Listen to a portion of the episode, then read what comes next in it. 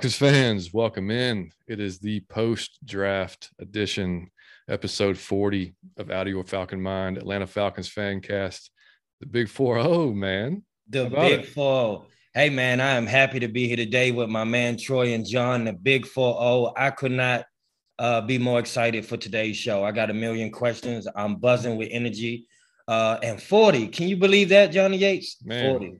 Show 40. We got a bunch of new listeners. I'm out of my Falcon mind. Yeah. Troy, what's going on with you, buddy? Exciting day, man. Talking about this thing for months and months, and it's finally here and over. And I think we got a lot to be excited about. Looking forward to the show. Yeah, yeah, definitely. I mean, you know, we uh first of all, before we get into anything, um, Mike and I did the get to know your show or get to know your host show uh, last week, just or about 10 days ago, whenever it was, um, just to you know fill some time because we have got a lot of new listeners over the last few months. Um, and so you know we just wanted to do kind of a reintroduction. So it's it's a long show. It's a couple hours but i mean we we just you know had some fun with it and answered some questions from some listeners. We answered some questions from each other just some random shit that we had some fun with. So if you guys haven't had a chance go back check that out when you get time. But you know you're gonna have to break it up over probably a period of time to listen to it all unless you got two hours to kill. But um yeah we had a blast doing that show. We got a lot of good feedback from it so we appreciate that. Um and uh, we did and we do this occasionally I, I, did it a few months ago on twitter just put a little you know hey you know let's get us to however many followers something like that and on thursday um, before the draft i put out like hey you know we were at, i don't even know Mike, we were like at 280 or something like yeah, that yeah yeah no, no, it wasn't. I, I, thought it was like 250 something, 260. I thought it was lower than 280. It might be. You might be right. You might be right. I thought um, we jumped up significantly. Yeah, you might be right. And I, I put out a, a, tweet that said, "Hey, you know, let's get us to 300 before the draft tonight." And I put it out early that day. And we always have folks like we talked about before that we've made some really cool, uh, mm-hmm. you know, connections with this with the Falcons community that we've that we've uh, since we started this podcast.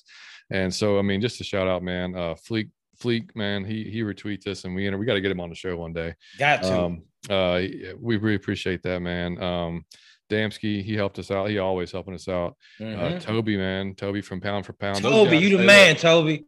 Big shout out to those guys. Toby and JR, man, put together over 10 hours of live streaming this weekend. Yeah. Uh, since the draft. I mean, they just, I mean, I don't even know how they did it, man. Uh, I mean, but I mean, the hell of a job for you guys this weekend, uh, covering the draft and the picks and everything. Uh, Savion, of course, man, always, always shouting us out. Savy. Yep. Uh, Ski Shepherd. Ski. Uh, man, some new folks, man. Uh, C1P3D underscore cocky. Uh, I mean, just uh, Michael. Imagine Michael three, Carrie. Um, man, I mean, just so many people. Uh, that, that Bison, man, Jacob Lifner, uh, Mrs. Tony Stark, man. Mrs. Tony Stark's the Iron Lady, man. She might have been one of our first. She was. Uh, I think she literally was like on Instagram, yeah, Twitter, everything. Like she shouted us out, put us on her mm-hmm. page, man. So, man, big shout out to her. Um, so yeah, I mean, just over and over, man. I'm going through the list here, and I just, I mean, uh, you know, so many folks we interacted with over the last three or four days, and that's either retweeted us or, or liked man, or whatever. Just big, I gotta say thank, thank you. you. for that because uh, we jumped significantly, uh, mm-hmm. significantly. Uh, so thank you to everybody who retweeted, man. Y'all, again, I'll say this to the, I won't uh, brag too much about me, John, and Troy. I will say this: we got the coolest group of listeners on the internet. So, of any other podcast, and that's hands down. I've said that from day one, and y'all just proved it. Once again, y'all prove it every time. So, yep. thank you again. Yeah, Burn Backhouse. I hope I pronounced you right, man. Um, he, he's always interacting with us too. So yeah, I mean, just like I said, if I left anybody out, apologize, but you know, you, you I mean, you, you, guys, if you're interacting with us, then we thank you. Period. um, but yeah, man. So uh, getting on to the overall thoughts on the draft, man. Um, I, I settled in on Thursday. I couldn't wait. I, I, mean, I heard so much. There was so much. Um, you know who's going to go first, and then like the Travon Walker stuff started coming in hot and heavy there before, and I was like, "There's no way." Because Troy, we were when we went through defensive linemen and defensive tackles, what we say, late round, late first, that's yeah, initially I mean, what we were, we were, talking about. I think we were saying Travon Walker was like third or fourth best edge.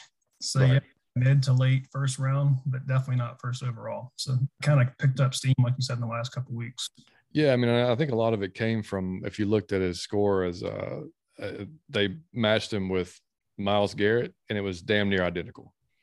And I mean, you know, you can take that for what it's worth. I mean, you know, it doesn't mean he's Myles Garrett. It just means that he measured damn near the same as Myles Garrett did. So there's a lot more that goes into it. I mean, I think Aidan probably would have been the safer choice, but they went with the more athletic, you know, freak, I guess, of a guy in Jacksonville. So, I mean, I can't fault them for it. Um, you know, they definitely, I mean, they were, they, they said, I think, um, you know, they were more than happy and more than satisfied. They were comfortable with it, didn't have mm-hmm. any second thoughts about it. So, hey, I mean, well, they, they, they had, Jacksonville had an interesting draft all the way around. They got some studs, man.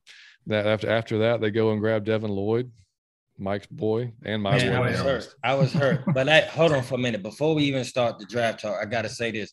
I want to speak for like the regular fans that this is going to be exciting because uh, I've been waiting just as a normal fan. I'm I didn't watch the draft. I, I have seen who we drafted. I've read all about them. I've seen the highlight reels, so I'm prepared now. But um, just for the regular fan, I was waiting to talk to Troy and John. I've been brimming to talk to Troy and John because I know they know more than me. So I got a lot of questions, and y'all to I will ask all the dumb shit y'all want to know to Troy and John. I swear to God, I've been waiting. I've been so excited. I was not excited about the draft. To me, it's boring and shit. I can't watch it, but I'm definitely excited to talk to Troy and John today because now we're gonna get some real answers and some real clarity. Like John and Troy say, all the speculation is over. Now we know. So now it's time. It's time to roll. I've been waiting to talk to y'all. Let's go.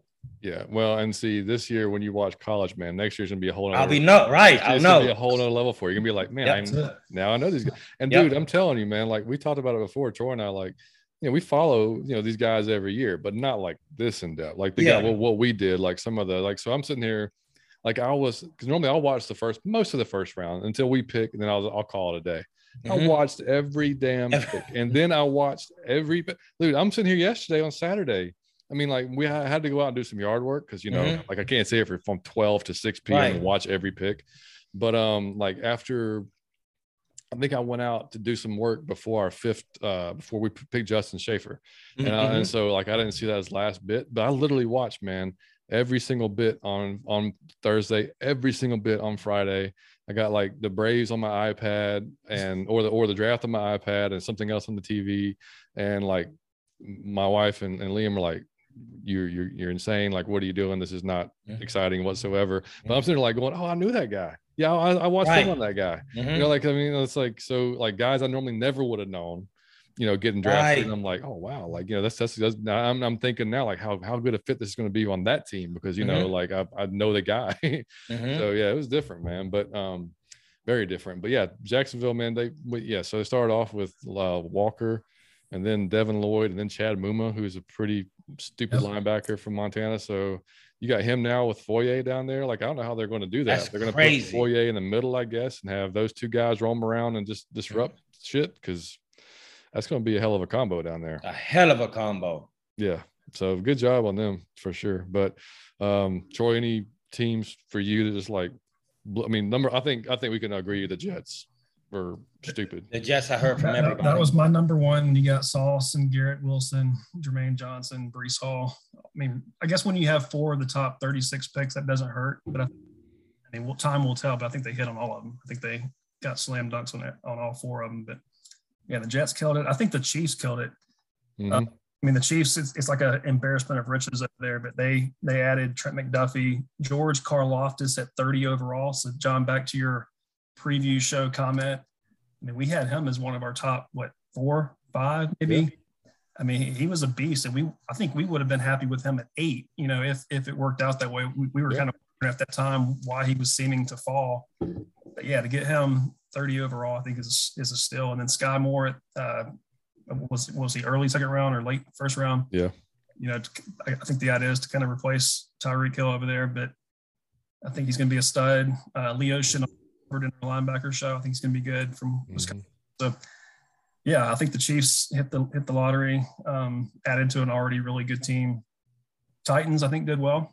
Um, I think capped off by getting Malik Willis, and we'll talk about this later we talk about kind of what happened with the quarterbacks, but I think they they got a really good quarterback for you know third round draft pick. So um, also Treylon Burks to replace AJ Brown. So I think the Titans did pretty well too. That was like immediate, wasn't it? Like AJ's gone, then like there's your cheaper replacement that looks yeah. exactly like you. Yeah, exactly. I saw you tweet for way, way cheaper. Man, I saw you tweet uh, AJ was gone and the panic that went through my body. Uh, you have no idea. I went on Google. I thought you was talking about man, the panic. I, I went on Google immediately and I was like, oh no. And then I realized you had to be talking about somebody else. Yeah, yeah. Yeah. no, I didn't do that. Uh, to me, too, the Ravens, I thought, I mean, like they, the Ravens seem to just like every year chill and like just players just they just like all right that, that's perfect. We'll just take that guy. And i mean they they got um, kyle hamilton with their first pick which that guy's going to fit so well into that defense man. Um, and i mean that's the guy that you know we kind of hoped that would be there for us you know but um I mean, he was there for us but we chose to go a, a different direction which we'll get into but um and then tyler linderbaum which i think man like we watched or I think we Troy. Did you do Linderbaum or did I? We we talked. I don't know if we even did that, but we talked about him because of just how athletic he was, yeah. and just I mean the dude. Like I've I've not seen a center pull and run down the field as fast as this dude, man. Mm-hmm. And I mean, and with Lamar Jackson at quarterback, like I think that's a hell of a good pick. I mean, that's just a very smart pick. And then they went ahead and got David Ojabo, which of course you know the torn Achilles, you know, in round two, uh, which once once he's you know they don't they don't need him to be right now. So like they they need him to be a year or two from now. So that was a great pick. And then Travis Jones, big D tackle out of Connecticut, I thought was going to fit perfectly in that defense too. Another guy I would have loved to have had on the Falcons. Uh, and then they go out and get Daniel Faalele, the big offensive tackle from Minnesota. A little questions, some questions on his on his physicality, but you know, so I mean, and then uh, Jalyn Armour-Davis from Alabama, uh, corner. So I mean, they they just they that, that was like oh yeah, and then they went and got Isaiah Isaiah Likely tight end out of Coastal Carolina, who I thought one of the top tight ends in the freaking draft, man. And they got him in round four. You know, I mean, I, I think he's going to be a sleeper right there. But yeah, I thought the Ravens did. Ravens, Jets, like you said, KC. I mean, just, I mean, they did a hell of a job, and we did, man. I mean, I think we did a great job. Yeah, I intentionally left us out of that because we're going to take a deep dive there. But no, I feel I feel really good about where we landed. All right, so before we get on Atlanta, yep. uh, can y'all please enlighten us to what Matty Ryan got over there? Matty Ryan, he got, and I was watching, and I do have the Colts draft picks here. So they've they helped him out with the very first pick, and they helped him with uh, wide receiver Alec Pierce out of Cincinnati. So that'll be that's gonna that's gonna be a good playmaker for him. Um, on the RAS testing, you get a 9.83. In fact, the Colts didn't pick any guys with under a nine rating on the RAS scoring system. That's something. So I mean, like they they got a bunch of athletes. They really did. And they he went isn't got, used to this. They they went and got Jelani Woods from tight, uh, tight end from Virginia uh, with a 10 on. He had a ridiculous combine, ridiculous because he is a big like six foot seven, six foot eight. So their first two picks was wide receiver, tight end. Yeah, Maddie might. Phew. Yeah, they guys already got Michael Pittman. You know, and already got Pittman. I yeah. bet he don't know what's he finally got something for Christmas. He's got an offensive line, which yeah, yeah and an offensive line. He's been on the naughty list all these years. he got finally got something for Christmas. How about it? Go then man. Got, yeah, then they went and got Bernard Raimann out of offensive tackle, uh, the nasty dude out of Central Michigan, uh, to be on the offensive line. Nick Cross, free safety, I thought was a good pick out of Maryland. Um, Eric Johnson, defensive tackle, Missouri State, Andrew Ogletree from Youngstown State, Curtis Brooks, another D tackle from Cincinnati, and strong safety from Yale in the seventh round. Um, so, yeah, I mean, they got him a couple of weapons right off the get, and um, but yeah, they've got they've got some. It's going to be inter- I mean, the AFC, it's going to be tough for Matt regardless because of how mm-hmm. good the AFC is going to be with Buffalo and San Diego. I mean, those those are going to be tough teams to get by. Mm-hmm. But I mean, if that defense can play like it has been playing. And I mean, I mean it's gonna be interesting, man. It's gonna be really interesting, say the least. Um, any any surprises for you, Troy? Like anybody that like fell or? Well, I mean, I think the the biggest was the biggest surprise for everybody to Kobe Dean. Um, I mean, we were everybody saw him as a first round draft pick, and I mean, anybody that was watching it kind of live and monitoring Twitter was like, "What is going on? Why does he continue to fall? Why did the Falcons not draft him in the second round?" And I, you know, this rumor started swirling about his what was it, a pectoral muscle that he declined surgery on, and then he came out and said that isn't true, or that he does have an issue, but never declined surgery. So I think that was the biggest, I guess, surprise. And, and frankly, the Eagles probably got a steal in him. I can't I can't imagine him not being a stud in the NFL, but we'll see. What about you?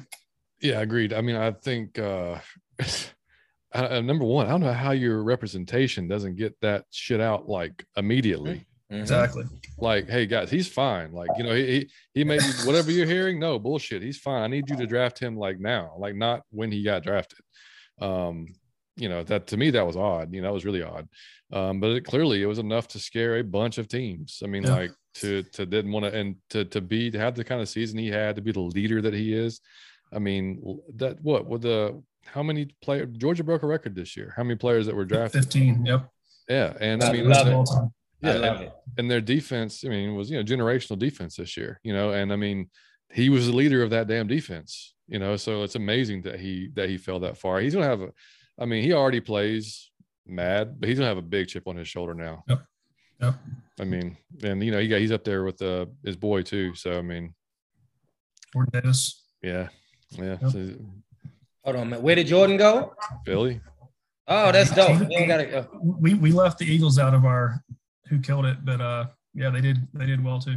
Yeah, I don't like to mention them very much. They're kind of like yeah, John won't. like, These are like, things we do not speak of. I don't like anything Philly, man. Phillies, yeah. Sixers, nah. Yeah, definitely not the Eagles. Um, yeah, but I mean, uh, well, the quarterbacks. I mean, it's hilarious because we have people saying Malik's going to go top ten you know, that was and crazy. That Penny Kenny Pickett's going to go top ten, you know, and uh, you know that they just didn't. I mean, like Kenny when after Kenny Pickett was was chosen by the Steelers, which I thought number one great pick by them because hometown kid, they obviously needed for a quarterback. Um, and then they go out and get George Pickens, who you know, I wanted for the Falcons. If if we had to pick the receiver in the second round, that's who I mm-hmm. wanted. Um, because of his physicality and his attitude. But man, he's going to fit so well with that Pittsburgh team, and that gives Kenny an immediate. I mean, you know, they lost Juju to to the Chiefs, mm-hmm. so you're, you're going to combine him up there with Claypool and then some other guys they got. That's going to be a really good, a really good match. I, think. I did not know until you said that Ju- that Juju was a Chief. That is a mate. That truth, my God. Yeah. Loaded. Yeah. yeah. So Loaded. I mean, yeah. So, um, but yeah, after Kenny though, I was just like, you know, that I mean that was the quarterbacks just didn't go anywhere until until you know we picked. Um, and then after that, it was still kind of a you know Carson Strong didn't even get drafted. You know, I mean, like he was, and he had sit in that green room. He had the long. best. He probably has the best arm of any quarterback in this draft, maybe other than Malik. Malik, you know, it's him and Malik basically. Now, then Carson had that issue with his knee, you know, that could be arthritic, you know, which sucks. And he was already not mobile. So you throw on a not mobile QB with arthritic knee. That's you know hmm. not great. But I mean, um,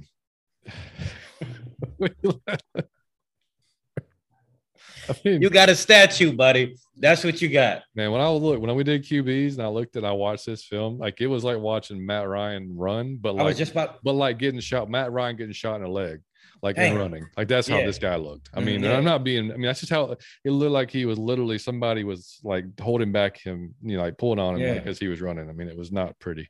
Um, but yeah, I was still surprised that nobody took a shot at him, and the fact that Bailey Zappe went uh, to the Patriots. You know, out of and he went before. uh Who did he go before?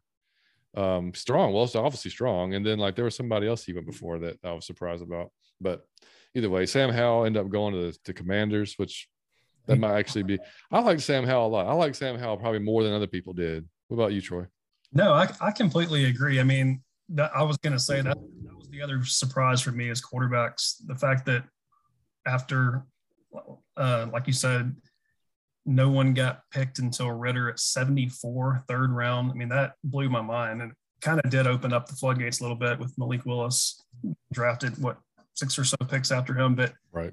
I was I was amazed by that, and I, and I was yeah I was amazed how how late Sam Howell went to. I, I think all of them, um, kind of that next tier could could be Pro Bowl quarterbacks. I just don't know that any of them are kind of head, head and shoulders above the other. But to me, that was the most intriguing thing in the draft is there was only one quarterback taken in basically the first what two and a half rounds. Yeah. The next tier, you know, kind of somewhat together, but it's just Man, that's probably the first time ever Probably. I guarantee you that's probably the first time ever that happened. What, what would y'all say the, the typical over under for quarterbacks in the first round is? Three, four, probably? That's what, yep. Yeah. So to have what four in the first three rounds is just that's crazy to me. And that's what it'll be next year. When you got Stroud and yeah. Bryce yeah. Young and those other guys coming out. I mean, yeah, I, I, mean, you know, with Howell, I thought, I mean, I would that's the guy I wouldn't have minded for us to take either. Like I'm I'm cool with Ridder, but and but yeah, I mean, I, I, watched a lot of film on Howell, and he had a rough season this last season, and all of that we talked about it was due to the fact he his offense, dude, his offensive line was Swiss cheese. It was terrible, and he had a, all of his weapons pretty much are either graduated or or went to the NFL from the previous season. So he had like basically a clean slate he was starting with this year. And I mean, when they played Notre Dame, which might have been their toughest game, um, outside of maybe Clemson when they had even had a down year. But I mean, dude, he's the only reason they were in that game. I mean, like he was running around. I mean, taking hits. I mean, getting up. I mean, just it was impre- It was impressive as hell. That's what sold me on him. I was like, man, this dude has got heart. And I mean, yeah, there's some accuracy issues, you know, stuff he can work on. But as far as the, the intangibles, man, he had all those things. So I mean, the Commanders might have got a might, and he, he always was getting compared to Baker. That was like his Baker Mayfield was his comp that everybody kept saying this is who he is basically. Um, we'll see. I think they they could have got a, a little steal there. I always watch, you know, just because my my family being the the, the DC area. I mean, like I have no faith in any quarterback that Washington picks in the in the past future. I mean, they are notorious, but hopefully this dude can get in there and do something. No, you're right. With my family. Yeah. yeah, you're right. Yeah, I mean, um, I'm trying to think. Yeah, the uh, and I mean, I saw. I mean, Sauce going to the Jets kind of hurt a little bit because I was I was you know I, that I was think, your guy. That yeah, was your guy. I love that dude, man. Um, I, I, didn't think he would fall to us after seeing what he did at the combine, but mm-hmm. you know, still I was like, yeah, maybe. But um, and then Hamilton, you know, I really I thought Hamilton he's, he's one of those guys like like you could play him down in the box, you know, he can cover, big dude, you know, like athletic safety, you know, like would fit great. But when we took when, when they announced Drake and like Troy, when you covered receivers, he's one of the guys you were you, you covered. You know, we were yeah. like, and we were like, yeah, you know, big dude, jump ball. You know, he broke his ankle this last season, so he didn't get to play a lot. You know, had a great season. Uh, you know, the previous season. Um, you know, so when they took him in, and I'll give it a shout out to Damsky, man. He called it. Damsky was saying on Twitter, like leading leading up to it, he just felt like Drake was going to be the pick. Um, you know, and he he called it, and uh I mean, you look at his his, his last season though. It's two, basically in 2009 through his 19 to 21, he had 160 receptions for 2153 yards, 13 and a half average, 15 touchdowns in 27 games, over 23 starts. So, and he missed the final four four, four games of 2021 season. So, I mean, uh, yeah, he, he's basically he said it, and he said, I think didn't he say Troy in his introductory conference like he watched Mike Evans a lot. Like Mike Evans is a lot of the guy he kind of copies his game after. Yep. Yeah, he's a lot like Mike Evans. I mean, they, I will say him and Kyle Pitts are going to be a terror. They're they're a lot of tall, uh, jump ball kind of receivers. They're going to be they're going to be tough to, to guard between them two. So I want to just jump in on Drake. Uh, I saw again. I don't know this dude from a can of paint. I did watch the film on it. Um, the dude I already played basketball too. Uh, the dude is six four, which is the same size as Kyle Pitts. Uh, those jump balls he was catching over people is going to be um, amazing. Uh, he can also do what Tony G used to do. If y'all remember, he would like box you out, kind of like playing basketball and go up for the rebound. It seemed like that. Um, and his hands was damn good. I just wasn't impressed with his speed or his strength. I um, that dude. Uh, I was. I'm gonna be honest. Not with the first pick. I thought he was pretty good. I just was I don't know. I wasn't blown away by the tape. I just wasn't. I'm sorry. Yeah, I mean, I think it's becoming more and more obvious that Fontenot and maybe Arthur Smith had a type. I mean, they, they want these yeah. physical receivers and, yep. and tall or physical players in general. But I'm kind of I'm with you, Mike. I mean, I, that that was kind of the one that had me scratching my head. Um, I will say that after they drafted him, there was kind of a run on receivers after that yeah. Chris Olave, Jameson uh, Williams, and then Dotson and Burks went a few picks after them. So th- the floodgates definitely open, but whether he is the guy of those, say, mm-hmm. guys, five guys, I don't know. I guess it'll time will tell. I mean, personally, and I don't, I don't know if you would agree, John, but I probably would have went Jameson Williams just to give that versatility, you know, a blow the top off the defense, kind of deep threat. But I, I don't know. I mean, I, there's a lot to like about Drake London. You know? No, it is, and his he he might have a huge upside if that dude can really ball. He might be able to do something. But as far as the college tape, I wasn't uh like John told me that you saw um, Julio Jones in college, like you knew, like you kind of it oh, was yeah. glaring. He's a beast. Yep. Um, I mean, that wasn't glaring. It was like, oh, he can jump ball. He can jump. And that boy got hands and he seemed physical. And like Troy said, the theme of that draft was physical. 100%. Everybody they got was physical, was tough. So I I assume they know something I don't know, but uh not I just didn't Drake seemed great, but just not with the first pick. Like light skinned yeah. dude named Drake shouldn't be your first pick. I'm just being honest. I'm just being honest. I wasn't I wasn't he seemed like and we do need receiver. Oh, so yeah. that's that's yeah, I, I, mean I, I guess I guess the point I'm trying to make is of that say top five, you know, that went all within what six or eight picks of each other, you, you had to pick one. And yep. He's the first one to go. So of those five, I mean, is is he the guy? I don't know. But if if you didn't go receiver there, then you're in a whole other tier with you yep. know the pick of the world and in that next kind of what early, middle, second round tier. So, so you kind of had to. I, I don't know if you had to go him, but you almost yeah. like you had to go receiver based on who was who was available. What, what do you what do you guys think? John, the way it shaked out, yeah, I think so. Because initially, like, and and I mean, me with my Alabama bias, yeah, I wanted Jameson Williams too. Because I mean, I mm-hmm. watched that kid just, I mean, blow the doors off. He says if he could have ran at the, at the combine, he would have ran four two.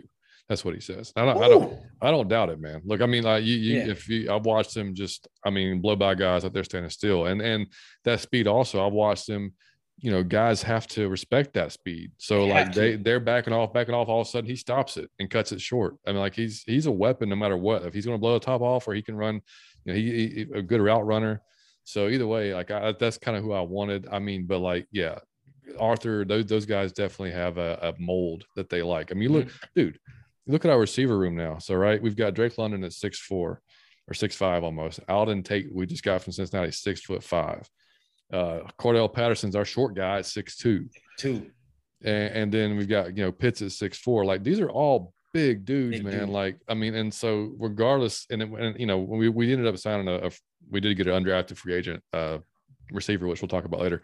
But you know, and whether I don't think Calvin comes back. You know, I think when he's I mean, I just don't think he comes back to the Falcons. I think it'll be something different for him. Um, but you know, I mean, we got Zaccheaus. Well, I should say a short dude. Is still there. We did sign Olamide. You know, was he six one something like that? Uh, no, shit, no. He's small yeah. as hell. He's five eight. My bad. Um, yes, he he'll be our small guy for sure. Um, and Damiere Byrd, yes, right. We got Damian from uh, Chicago. He comes in at five nine. So we got a couple little slot, small slot guys. You always so, need a Harry Douglas. Yeah, for sure. Always. So yeah, but anyway, where we took him, you know, we initially, I think, Troy, we texted each other. We're like, uh, what?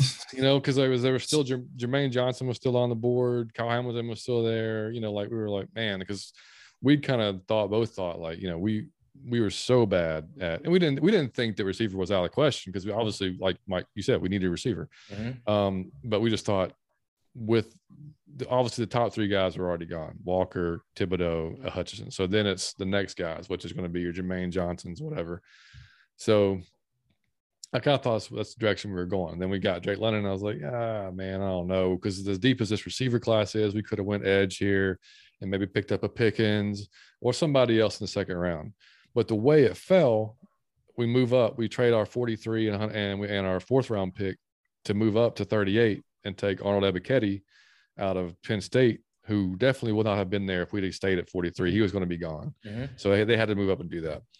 So the combo of Drake London, who could be one of the top receivers in this draft, could be, and and uh, Ebiketie, who I thought, I mean, top six, easy pass rusher, um, who you know he, he transferred from from Temple to Penn State and just I mean got better and better and better. So I mean, yeah, I think the way it worked out, I felt a lot better about that after yeah. getting Ebiketie. If we had got somebody different, then I'm like, yeah. But after, after that combo happened, I'm like, shit, okay, I'm cool with it now. Like, I don't know, what, what do you think, Troy? Yeah, that's exactly how how I have to look at it. Is let's just say you had to go receiver and edge, your your first and second round picks. what combination would have been better than how we ended up. Right. Like I said, we, we might we may have had Jermaine Johnson and Pickens or you know Metchie maybe or someone like that. I feel pretty good about where we ended up. I think I think it worked out. Yeah, and if you watch, I don't know if you, uh, Mike, if you had a chance, if you haven't had a chance, Mike, to watch um, Drake's press conference, it's about.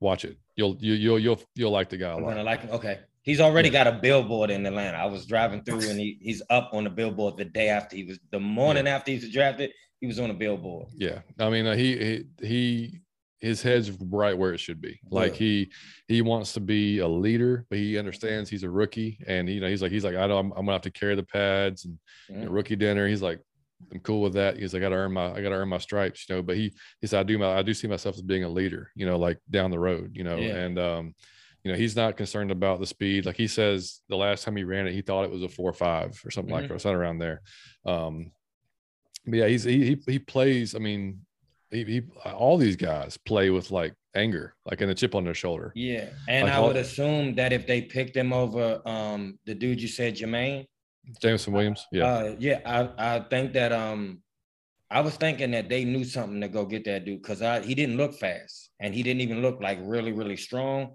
But you could that box out. I remember Tony G. It was impossible to stop that. You just lob it up and he would time. It. It's not he was bigger. You would time it and you would get a rebound. Mm-hmm. And he was just doing that to people, just going up over. And we need one of those, man. It's been since uh man, young Jones that we didn't that we have been able to do that. The, like the Calvin Johnson thing. Just throw it in the vicinity. Yep. And, and he, just let the man go get it. And he seemed like he can do that. I just hope he can improve that uh that speed and strength. But he'll hit the weight room. He's in college. Oh. He'll hit the weight room. He'll add on some yeah, and I think he'll play in the game is always faster than you run the things. Yeah. Yeah, I mean, and you know, he's him and Jameson are just two different guys. I mean, like Jameson's his burner. He, he is Jameson is physical for it. I will give him this. He's a physical receiver. Even but is he small? Size. Is he six, six four two? Uh, no, he's six two, six one, six two. Okay. I think I'll look him up. But um, but yeah, but no, he's you know, I mean, the, with this dude, I mean, dude, Drake's bigger than Julio, man. Yeah, he, that's what I'm saying. I mean, he yeah. put on some some muscles, man. He might be just throwing people left and right, which I like and we need. We haven't had that since Julio. Man, I just typed in Jameson whiskey. Whiskey, Jameson whiskey. That I mean Jameson whiskey is good too. Um, all right, so yeah, he's six foot that, two. That is hilarious. Six foot two. okay, six yeah. two, one seventy nine. Was that the, from the combine? Yeah, so six foot two, one seventy nine to six foot five, two twenty five. Yeah, and played basketball, so knows the positioning. I Did, mean, hey, I'm, he played he played with Okongwu his uh, freshman year at USC. Oh, okay, yeah, yeah, yeah, they're yeah, boys. Yeah, Mike, Google some of his dunks. There's some pretty impressive, like Drake. Three dunks, Drake London. Oh, I got to see it now. I'm did, doing it right he, after the show. He did, he did like a five twenty, didn't he? Yeah, yeah. He, no, he's a he's a beast at basketball. So he's an athlete. Oh yeah. Oh, yeah. He's an, he's oh, see, yeah. Yeah, did. Oh, yeah. maybe they like I said, that dude got a huge upside, man. To to just to be in college, man, that is a kid. So just yeah. imagine when he learned the game and he packed muscles on and they make him faster. I want to see. But like I said, it just what the tape wasn't overwhelming like I thought with your first pick. I'm not no genius, but I would I want your first pick to be overwhelming. But I also agree with Troy. If you had to get a receiver and an edge to come and and just shout out to John for studying so hard that you knew how to say that last name because I just forgot it that fast. Say it Arnold, again. Arnold Ebiketie. All right, Ebiketie. Um, if you had to get the first a receiver and the edge, those are who you get. So I have no, I'm not mad. No, so, man. So John, we haven't really drilled down into Ebiketie, but uh, I know we traded up to get him. What was it, a fifth that we traded? Uh, fourth. Four. Okay, four. Yeah. So if we were not if we would not have done that how fast does it drop off after him if, if we had to go edge? I know uh, there was a guy drafted several picks after him that i felt like the drop off was was steep. Like pretty I, steep. The right move to go ahead to go and get him. Yeah 100% yeah. If it, if it wasn't him then i would have been like what are we doing? Because uh, yeah it's definitely the drop off is huge. I mean and he, looking just real quick at Ebiketie, so you know he was um, he's six foot two, 250 pounds. He led uh, Penn State with 18 tackles for loss, nine and a half sacks. Right there, he has half our entire team sack total from last season. um, he totaled 62 tackles, two forced fumbles, and one pass defense in 2021. He earned second team All American and first team All Big Ten honors as a senior. And that's this is straight from the Falcons website. That's all I'm reading it from. Um, so yeah, I mean, this dude, and again, plays freaking like his hair on fire. Like, Man, I, I, mean, did you watch so some stuff on the, him? So, so that was the first thing I noticed. I watched his tape and I thought of um, Oluokun's motor, the uh, the constant motor. He has more that, athletic. Yeah, more, and he's faster. Mm-hmm. And the dude was nasty. That's what, like the Arthur Smith. That's a nasty young man. Like when he hit you, he hit you, and he come off with reckless abandon, like you said. Um, I didn't know about that dude. I watched that tape and I thought he, the dude was seemed like a nasty person, and I that's what I wanted him for in fast, yeah. man. Yeah, same here, and and that's why that's why I say I mean like I.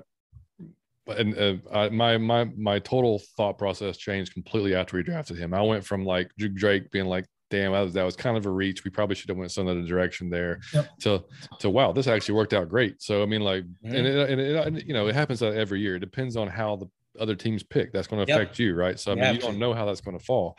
You know, like all the mocks that we did, Troy. Like, dude, I think I got one guy in all the mocks that we did. you know, and so I mean, I, I didn't mock Drake to us once. When, when I, I mean, I, and that's whether it was a second round or whatever. I just never even picked him. Um, you know, part of that's too is you know he's at USC. We don't see a lot of USC games over here, you know, unless you're just you just want to go out and watch them. Which I think, like I said, you obviously had to go back and watch tape on him when we did the wide receiver show. Um, guys, one of the guys I didn't have. But yeah, I mean, I, I just I totally changed my tune, and then and so we roll around to our uh, our next pick. Let me do this, John. Hold on for a minute. I gotta interject. Yeah, go ahead. Um, at 58, out of all the picks we picked, to me, the most impressive dude was Troy Anderson. Dog. I've watched taped on this man. I'm fucking blown away. I put wow beside the name. Like out of uh to be um at 58. This dude, um, he plays three positions, but he was good at all three. He can really throw, and he can throw with like act. You know when somebody people throw, you can throw yeah. it, but it's a lob, and they gotta wait. He saw, seemed to. I saw somebody say he's a Cordarrelle Patterson of defense. That's what it was a jackknife. I mean, it did he could throw, he could really run, like he could be a running back. And then at linebacker, man, the dude was crushing people. I I this was my favorite pick of the draft. I was so blown away by Troy Anderson. I cannot wait to see this dude, man. The all the tape was he can do anything, and that's what we needed. Somebody like Cordarrelle Patterson on the defense, uh, but he can the quarterback if somebody get hurt, or or just as uh, Taysom Hill. Mm-hmm uh, to be able to run him, to sneak the ball when you you can do reverses with this dude, the linebacker. I mean, can you imagine a he's going to be chasing running backs, but he's a running back. Yeah. He's like, I cannot wait. To me, it was uh, Montana State, which who knows? Exactly. I don't know. This dude. dude, for for us to get him at 58, I thought the fact that he wasn't picked up 57 times, even though I don't know who was available, to him have him at 58 was mind blowing. I love Troy. y'all got to go see. That's my number one favorite pick of the whole draft. Yeah, he's right there with me. I'll get to mine in a second. But um, the uh, so when that when, when we drafted Troy Anderson, like I, I was sitting. This is before I knew that the the, the, the Dean injury or whatever. I, I just didn't know where he was. Okay. So I was thinking, man, this Nakobe's gonna fall right into our damn lap. Yep. I'm like, this is great. We, there's no way they're going to pass. They're, they're like, are like they're all BPA, right? They're best player available. There's no mm-hmm. better better player at 58 when the dude's projected in the top 20. Mm-hmm. He's still sitting there. Like, we're taking Nakobe Dean. So I swear to God, Troy, when we when we when we did linebackers, this dude wasn't even on our radar, man. Nope. And and so like when they said Troy Anderson, I yelled audibly, like, "What?" like, what the fuck? I mean, like, I mean, you know, and and I was pissed. I was like, what the hell are we doing? Like, and I saw Montana State. I'm like, no, no, no. We got fucking Dimitroff Jr. here. Right. From like, you know, who knows what state, you know. Outsmart uh, the room. Yep, exactly. Yeah. And so, and I saw Troy and I texted each other and I was like, this, this smells so much like Dimitroff. And then I, I didn't, I kind of, you know, I was like, all right, let me go watch something on this dude because I don't even know who the hell he is. Man, like, I mean, he should have been on our radar, man. Yes. Like six foot four, 240 uh, 243 pounds, 214 total tackles, 27 and a half tackles for loss, 10 and a half sacks, 15 passes defended, three interceptions in 50 games. He started 40 times. I mean, he scored the second most rushing touchdowns, 33, six most rush, six most 100 yard rushing games at 11, and ninth most uh, rushing yards at 2,260 in the program's history. I know it's Montana State. I don't care, man. That's those those are good. big, and I'm surprised he was only on our radar. I, when I when I saw the tape, I'm like 58th, but it have to be the school that you know that I would assume heard him. But yeah, yeah, that dude yeah. is amazing, man. You talking about an athlete, an all around athlete, man. I cannot wait. Yeah, I mean, like I watch, like you said, man, watching the film like and a shout out to Aaron Williams on Twitter. Like we were, I had, I, I, I went and looked at some film and I put a video out there of him on our Twitter account, just a few of the plays, you know, that I that was just like eye popping.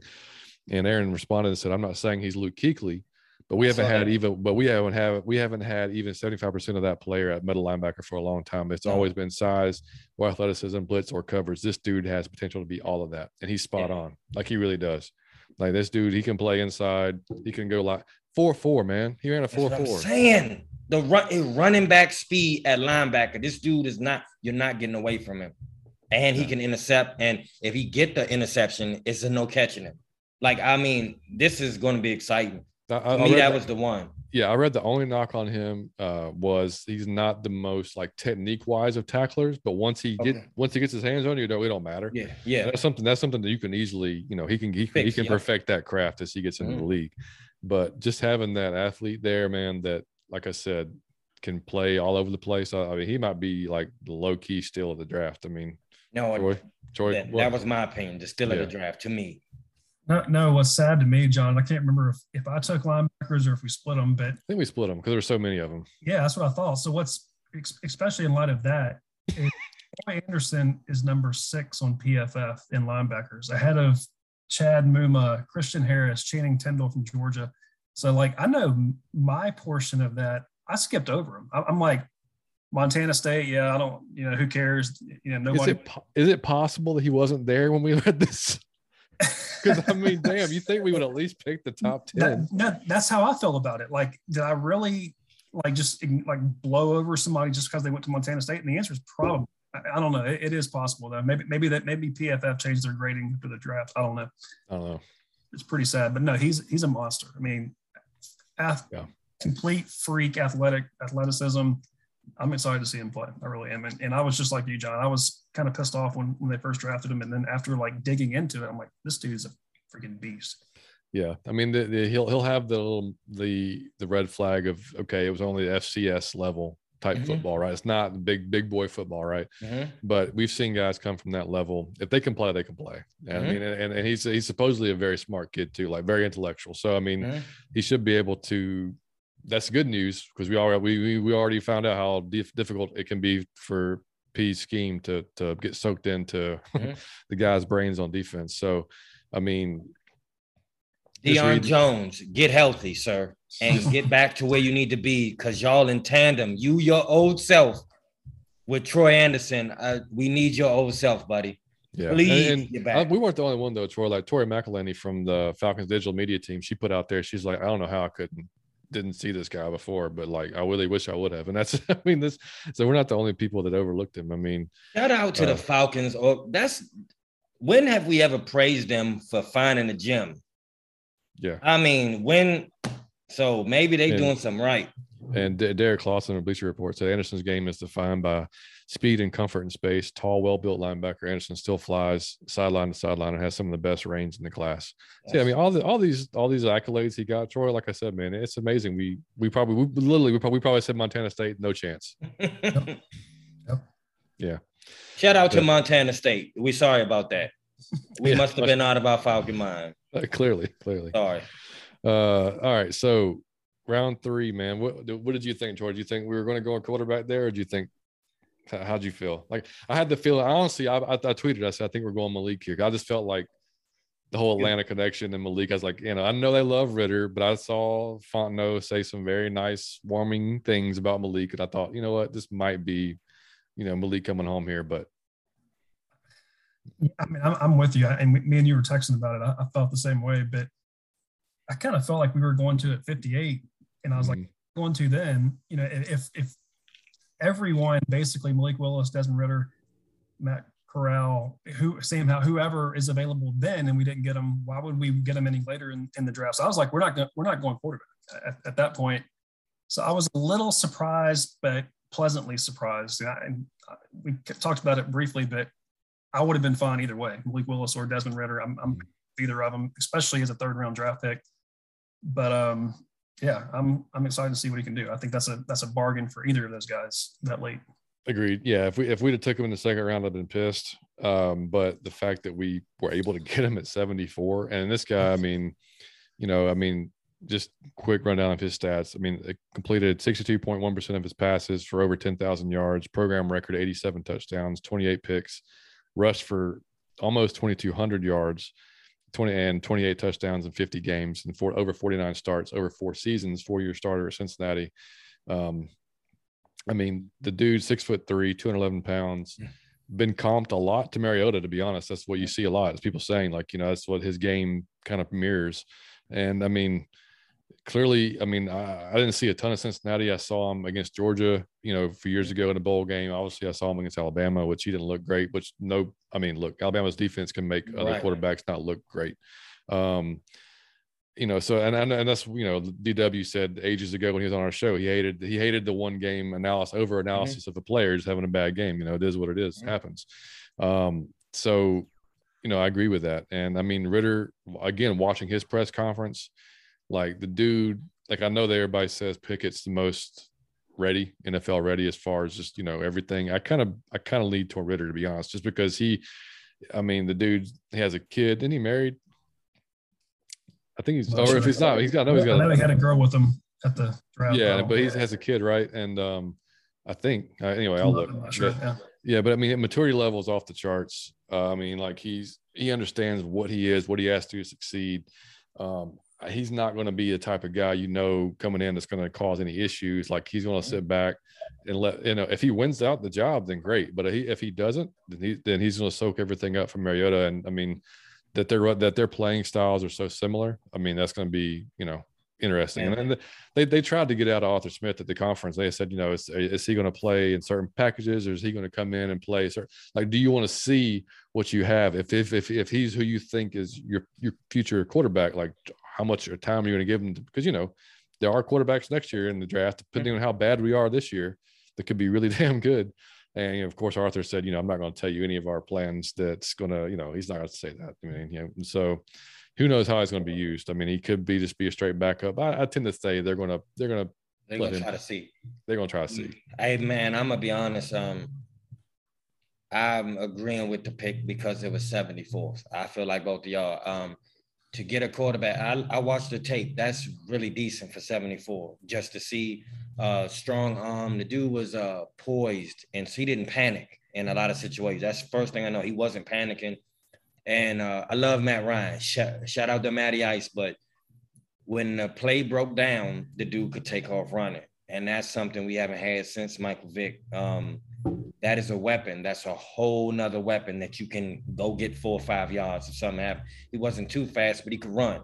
And I thought that was tough. Um, and again, I I saw the film. I actually watched him and Willis to see like who should I liked rid of him. He seemed more poised in certain situations. I don't think he was just gunning, and he was accurate. I think that's the main thing. The boy was accurate. Um, he reminded me of like a mobile Matt Ryan, so I have no issue with him. Um, again, at 74, to get a we need a quarterback. Yeah. And just to see at 74 to get that level of talent, I'm in, I was impressed with the dude. Yeah, um, it, it does say 74. Yeah, yeah, exactly. And he, he does say he does it's a longtime girlfriend Claire and their daughter. So yeah. yeah. So I mean, yeah, he's um, you know, and that, I mean that's not saying you if you have a kid you're automatically. But so this a different. It, it changes your life. Yeah, I mean, it's it's, it's you a different. You may not be out clubbing and trying to turn up in the city of Atlanta like Eugene Robinson or somebody of these sorts. You may be more professional just because that. Yeah, and and I think smart. Exactly. And and the thing with Malik, I think that kept him falling um, was the fact, and then Troy and I, we talked about it at, at Liberty. It was a quick one read and throw and run or throw. It was not a very you know in depth offense. Not to say that he can't learn it because that was the biggest knock on him. But, and I thought that was bullshit coming out saying, well, you know, he, you know, he, he can he learn a playbook? I mean, come on, like it, it had a little bit of just like black quarterback kind of you know man i laugh like shit to it but man I, I laugh like shit at you uh i was just in my car randomly and i remembered you saying because i was like man why don't we why wouldn't we go get this dude and i think you said uh like they ran a lot of curl routes like that's all they was doing was going up and turning around basically so you can't judge that's yeah no it was it's it's difficult to see i mean yeah i mean the dude has a cannon arm he yeah. showed off a hundred times i mean he's accuracy is a little bit of a thing. Yeah. You know, when when he did when they when they played Ole Miss, which was their you know the biggest t- toughest test, he had a terrible game. But I mean, yeah. it was him trying to do everything because literally yeah. he he was so far and above the talent that he had around him. He was running for his life on every play. You know, mm-hmm. taking taking sacks when he should have thrown it away. All that stuff can be attributed to this is a much better talented team he's going against, and he doesn't have mm-hmm. a lot around him. So Malik may not be ready to play this year, maybe next year. Who knows? I mean, like I, you know, we, we got a guy who, if we had to, I think he could step in and he would be serviceable. Me too. This first year, yeah. You know, if he had to, um, yeah. you know, I think ideally, Mariota Mariota plays this year and he's gone, and Desmond steps in next year. You know, with with I the, agree with you. With the contract we signed for Mariota, that's basically we signed him on. We signed him on a two year deal, but that option is for the second year. Mm-hmm. So I mean, if we get Mariota for, I would have, I would have loved Matt to teach Ridder. I would have, it would have been heaven for me because yeah. I think that boy's gonna be good depending on the teacher. But like I said, I agree with you. You sit him for a year, you let him learn. You get like a few plays here and there, but you let him go next year. Yeah, well, I, I would love to have Matt too, but you know, Mariota's got a whole nother aspect of experience that Matt had never went yes. through. He and never... like you said, if they similar, it, it could help him more. Yeah, I mean Matt Matt was never Matt was never cut he was never traded. You know, he was never, you know, I mean, Matt never had just like a huge valley in his career. No. You know what I mean? Like he, he was always playing, regardless yeah. of who was around him. And we're not going to argue a damn, we're not going to argue this uh, again. No, we're not. Yeah. We're not.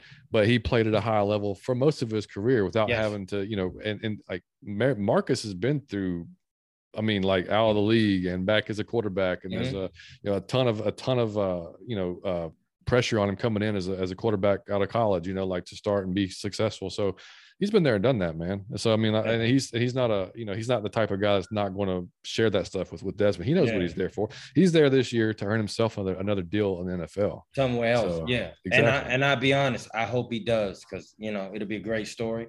Mm-hmm. Um, but to just to have a veteran to teach Desmond is going to be helpful, man. Because I I want to see what he does with the with the information. And like you said, he could teach him everything. Yeah, Troy, anything on that? I'd like to see him a little this year. Um, my mentality has shifted a little bit in the last few months. If you were to, if you would have asked me that three months ago, I would have like, I mean, uh, like pre-draft, pre-free agent signings, I'd be like, screw this, let's tank this year and go for one of the top, you know, stud quarterbacks next year. I don't think we're going to be that bad this year. I mean, uh, knowing what we know now, um, I don't know that we're gonna like if we just let it play out. Mariota starts every game. Let's say I mean we could we could be a slightly below 500 team, which doesn't get us in the anywhere in the range. say I don't think we're gonna be that bad this year. We could be a slightly below 500. Hey, hey, no, very, very bad being considered like two to three wins. Gee, woo, Jesus. No, no, I, listen, nah, like, he said that, and I got so excited, like, oh shit, okay, talk more. Then he said slightly below 500. So. No, no, three three months ago, I would have said we uh, we're, and I did say it on this show, a two to three win team, and Damn. we're we're in the hunt for Bryce Young or, or Stroud so that to me, that's a different conversation than what we're having today. I guess is what I'm getting at. So in light of that, I mean, I feel like at this point, Ridder is probably our guy, assuming that he pans out. You know, he's he's the future, I think, at this point. So to your point, John, I, I wouldn't mind not seeing him much this year and just letting things ride out with Mariota, but I'd like to see him a little bit. I, I, I want to see him. He, he can at least play in the NFL. I'm not I'm not expecting him to be Matt Ryan, but I, I want to see him at least, you know, see, see what he can do and right. backup quarterback syndrome or whatever. But I just want to see him on the field. You know. Yeah, I agree. And I, what I'm excited about is, um, and I'm again love Matt. We already know our our and and our ever and undying love for Matt on the undying, show buddy. will never ever end. But um, I'm excited to see what a mobile quarterback is going to do in this offense because it brings a whole other and a whole other aspect to it that we've mm-hmm. never we haven't seen since Mike. Man, we haven't yep. seen since 2007, 2008. You know, I mean, so you're looking at well, no, not 2007, uh, before that, 2000 and 2005, somewhere mm-hmm. around there. Um, so you've got all these weapons now, and well, they are legitimate weapons. I mean, Drake London, Kyle Pitts. I mean, we'll get to the running backs in a second. Cordarrelle Patterson, you know, Auden Tate. And people want to shit on Auden Tate, man. That dude was very productive at Cincinnati when given an opportunity. I think yep. given opportunity here, he may be just that as mm-hmm. well. Um, so you add all that into a quarterback that can get outside the pocket and make things happen, extend plays that we haven't been able to really see before. Because let's face it, we didn't do a whole lot on the offensive line yet. We've made mm-hmm. a few. We made a few free agency signings. Mm-hmm. We did draft an offensive guard, which we'll get to. So I don't think we knock on wood, Jesus. I don't think we can get worse no. than we were last year. So for those who don't understand technical terms, what John and Troy are saying is it's still a shit sandwich, but it is on wheat. Okay, it is a shit sandwich, but it's on wheat, baby. A little bit better for you. A little bit better for you to digest. you know, and okay, so hold on. Now I want to take this next one too. Um, the second pick out of the, everybody we picked that blew my mind. Again, I was impressed. Uh, John, you said it. I've said this a few times. John said, if you can play, you can play. If you when you can pick talent, you can pick talent. I'm at 82 from Western Kentucky, a linebacker, D'Angelo Malone. Again, the tape was fucking mind blowing. Man, this dude, man, 94 tackles, man, 18 for a loss with nine sacks, defensive player of the year 2019 and 2021. To get that at 82, uh, when we just lost Oluokun and just, I mean, we and who knows what Deion is doing that's I mean that was a hell of a pick, man, to be able to do it. Um, I have to ask you guys. I'm I was so interested to know was he even on your radar at 82? Because I didn't I, I couldn't understand why he would go in at 82. I didn't know if the dude had personal problems. The tape was so overwhelming. I wanted to ask you to why did this man come at, at 82? I have no understanding of it. Go watch the tape, D'Angelo Malone. I mean, my second, um, my first was Troy Anderson. My second was D'Angelo Malone, and that's over top picks. It was number 82 in the draft. So I wanted to really talk to y'all today and say, was he on your radar and why was he at 82? Why was he still there? I think we talked about Malone. I don't think we it was one of the guys we covered. I think he was like one of the there's also this guy type of conversation. Like it wasn't kind of, yep. Yeah, it was that we did, but we didn't we didn't look into into depth. And I think the reason that he may have been not been on, I think so. He's he's another edge rusher type of guy, outside mm-hmm. linebacker, a little undersized. I think is the way that they. I think that's what a lot of the scouts thought. You know, as far as like you know, little undersized for that. So if he yeah. puts some uh, he puts some weight on, yes. right now he's what he's six foot three, two forty three. So not that different than Ebiketie. Ebiketie's yes. six foot two, two fifty, right? Mm-hmm. So you know, you add ten pounds to this guy Whew. And you, yeah, I mean, but yeah. you're right, Mike. Dude, the dude flies around. I mean, flies. fast, violent. From mm-hmm. Cedar Grove High School here in Atlanta, by the way, mm-hmm. coming home. Oh, um, yeah, violent. Like you said, the violent. I I love it. I just I could not believe at 82. Um, number one, I could not believe I was happy with Falcons draft picks.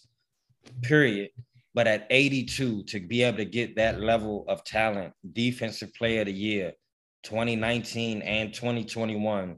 Just man, 18 tackles for losses. That means you in the backfield in a second or two.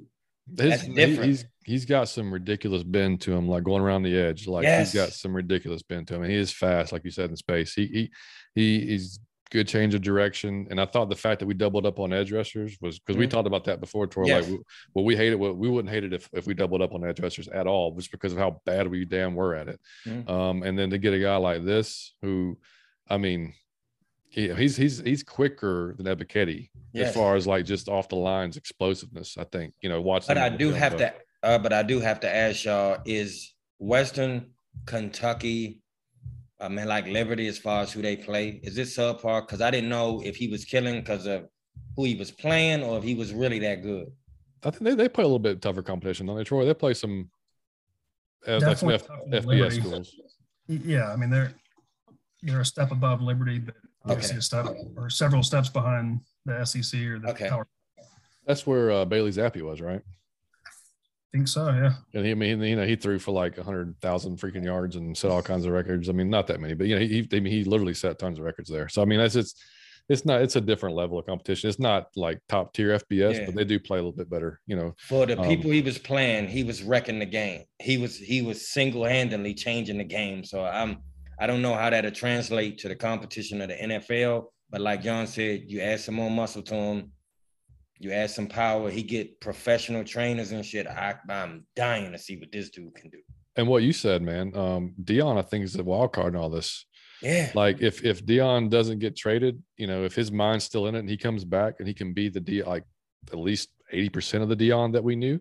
just imagine, John, Deion Jones, Troy Andersen, DeAngelo Malone, Yeah, Ebiketie. Uh, and I mean all on the f- We got command. Lor- Lorenzo Carter as a free agent, you know, That's who came on strong at the end of last year. So Yeah. I mean, dude, we yeah, I mean, like like Troy said, we may not be a two or three win team. I mean, we may, you know, our schedule's Or gonna be tougher, but I mean, damn, we might, you know, we might actually compete this year. I don't want to be too optimistic after the draft, but I mean, like, you know, it's just yeah, I, I think the chances of us finishing with the top three picks a little bit slimmer than you know would have been, you know, a month ago or so. But yeah, so anything, anything else on Malone for you, Troy? The, the only thing that I would add for Mike, I hope this doesn't change the way you feel about him or the, or add some pressure for him, but this is the so we essentially traded Matt Ryan for DeAngelo Moore. Just just just so you know. Oh, this is now I hate him. No, I'm joking. No, I'm joking. But oh, so this is that. That Oh, the that thought was okay. from the Colts. Damn, that's what that's yeah. A little little bit of extra pressure on him, but Yeah, a little bit of extra pressure. You gotta turn out to be good. Thanks, Maddie. Yeah. Thanks, Matt. He Helps out a little us a bit. gift there. for the road. Mm-hmm. All right. So in our next pick in round five, the guy that I uh, shout out to John. so wonderfully and uh, just prophetically knew we Yes. were going to take. Uh, I remember ago. you doing this. But where's Uh, BYU? I, I could not think of what that stood for. Uh, BYU. Brigham- Brigham Young University. Mormon school Okay. in Salt Lake. Okay. Yeah. So, um, yeah, this guy I watched a lot of when we did the running back show. Actually, I, it was me alone doing the running back show. I did. I just that was the only the only show I did by myself. Which- was. was- and you got it right. You and you spot on, buddy. um but uh yeah so i mean watching this guy back you know two months ago and then watching him again you know yesterday uh i mean i just felt like he fit our author's scheme so well like you know and i you know and I, I thought if we weren't going to take one of the top tier guys like Breece Hall or kenneth walker um you know even brian robinson you know who went by the way to the commanders um you know then we would end up if we were going to pick near the end of the draft, this is the guy that I wanted because number one, he was he was a running back. They converted him to linebacker, and then he got the running back room got some injuries, so they said, "No, well, you you come you running back again." Um, was a walk on. All right, it wasn't even. I mean, had no scholarship, had to walk on, earn his way on there, and all he did was freaking rush for I mean, he's he's five foot 10, 224 pounds. He played 41 games, 21 starts over four years, almost 3,000 yards, 452 carries, 36 touchdowns, 6.4 yards a carry, uh, 46 catches out of the backfield, 437 yards, one touchdown. Um, and I think last year he had, uh, I think it was 10, uh, no, I think it was uh, 40 runs for 10 yards or more. Um, so and the and the thing that they love about him and what, what shows up on the film is his his uh his run as um yards after contact. Mhm. He does not go down. Se- So- I think 70% of his yards for the season were after contact, which is incredible. It's Troy called this. on- Uh, Troy said this on an earlier show. I said, uh, I, I had asked him a question. I forget. And he said he'll go get a guy who suits him. Uh, Mm-hmm. like Matt, like Arthur Smith will get a guy that Arthur that suits Arthur Smith. When you watch the tape on Tyler, all you can think is Arthur Smith. like he I'm went sure. out and got it. I, I, guarantee you that's his favorite pick. Yeah, he, like, he was like, was screw best available. I want that guy. Yes, I I believe a list of I want that guy, that guy, that guy. That's who they got. I believe that wholeheartedly. He said, "Screw best available. I want Tyler." That when you see him run, that was Arthur Smith. Like that's Arthur Smith. Yeah, I mean he's a big dude. He does not. He, he will. I mean, he's a fucking linebacker, right? Yeah. I mean, like he he does not mind contact. In fact, he welcomes it. He, he's a good blocker. Uh, he he even said in his press conference that you know he wasn't used as much out of the backfield as catching, but he thought that was one of his strengths. You know, mm-hmm. like like Gallup. And I mean, listen, listening to Terry and Arthur talk about like they they think he's a four down back. No, he, he, he's going to play special teams. He's going to play. He can catch it on third down. He and can he run can it on block. Man, 5'10", 224. Okay. Yeah.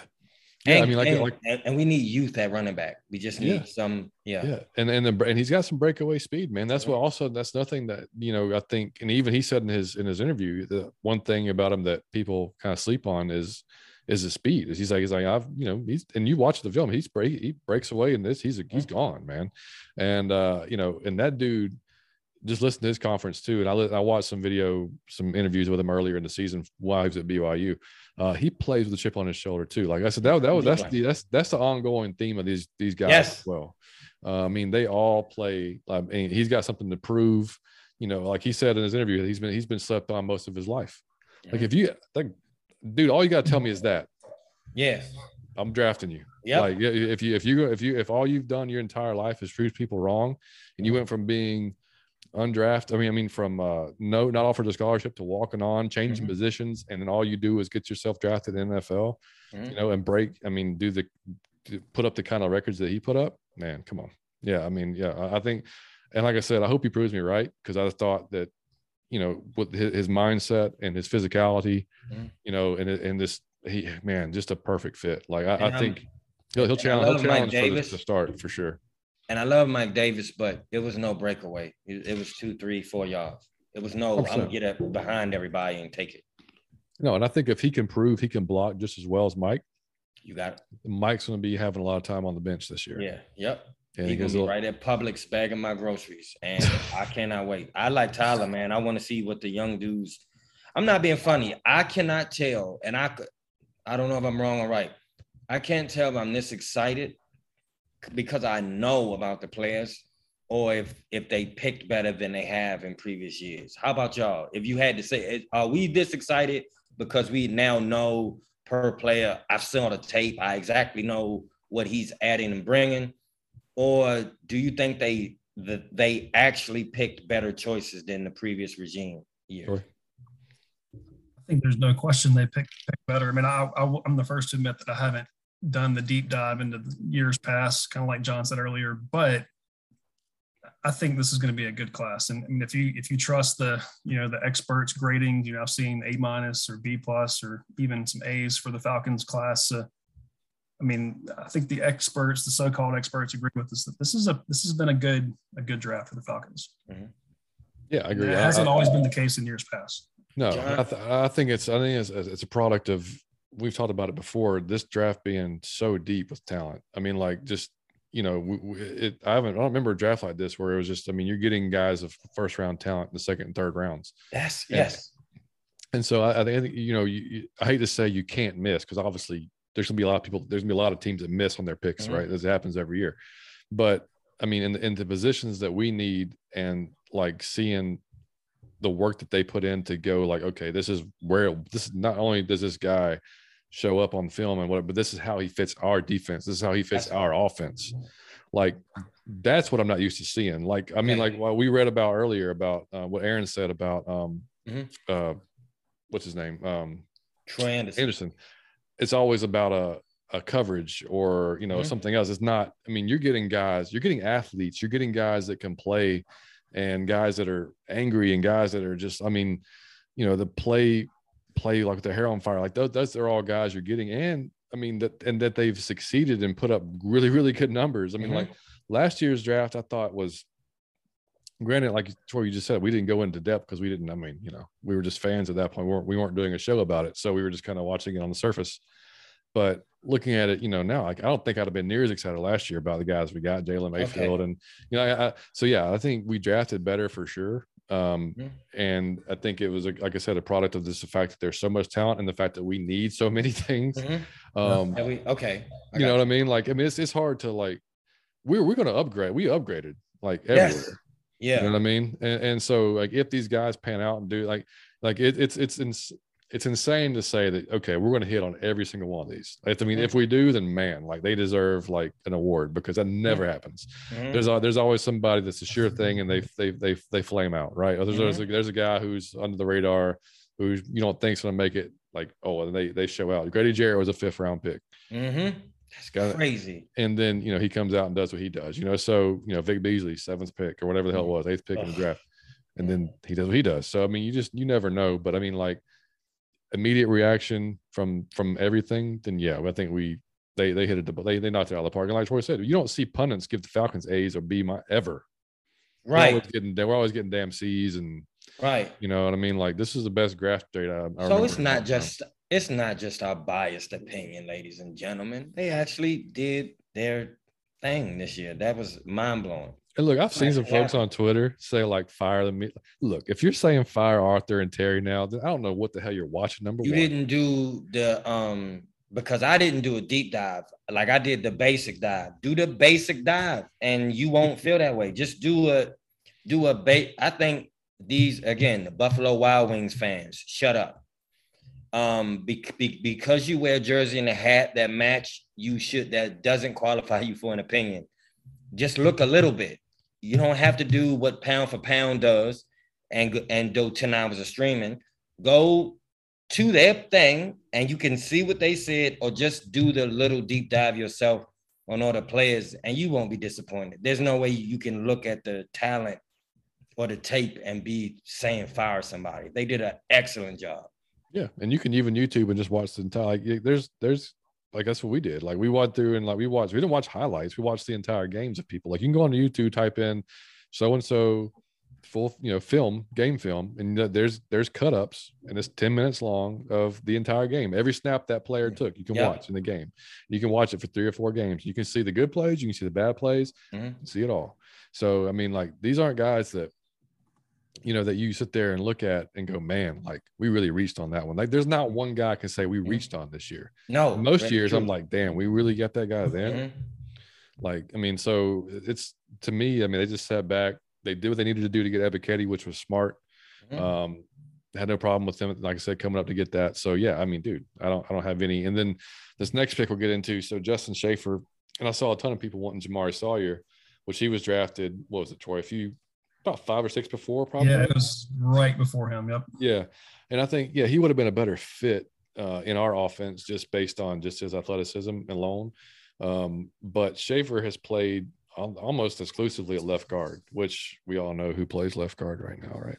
i am gonna tell you something. I was not impressed by his tape, but I'll tell you one thing: he's tougher than Jalen Mayfield. He's better than Jalen Mayfield. Um, I I was he his tape wasn't mind blowing either. But man, you could put me at left guard, and I would do a better job than Jalen Mayfield. This, a matter of fact, we can go get Liam and put Liam at left guard, and Liam will do a better job. All right. So I mean, I'm. Yeah, he does like he does like hitting people. So I mean, yeah. See what I'm saying? I would, and he's tougher than Jalen Mayfield. I, I mean, um, and so, hey, quick, quick, quick just, story, quick story, and I'm gonna go right back to football. Last yeah. week at Liam's baseball game, he's at second, right? And mm-hmm. uh, I guess he did. He found this out. I thought he already knew this, but he realized he found out that it's not legal to truck the shortstop while he's trying to field a ball going to third base. I love that he tried. I don't care. Dude, this dude came up to field a ground ball in front of him. He didn't try to go around him. He went right the hell through him.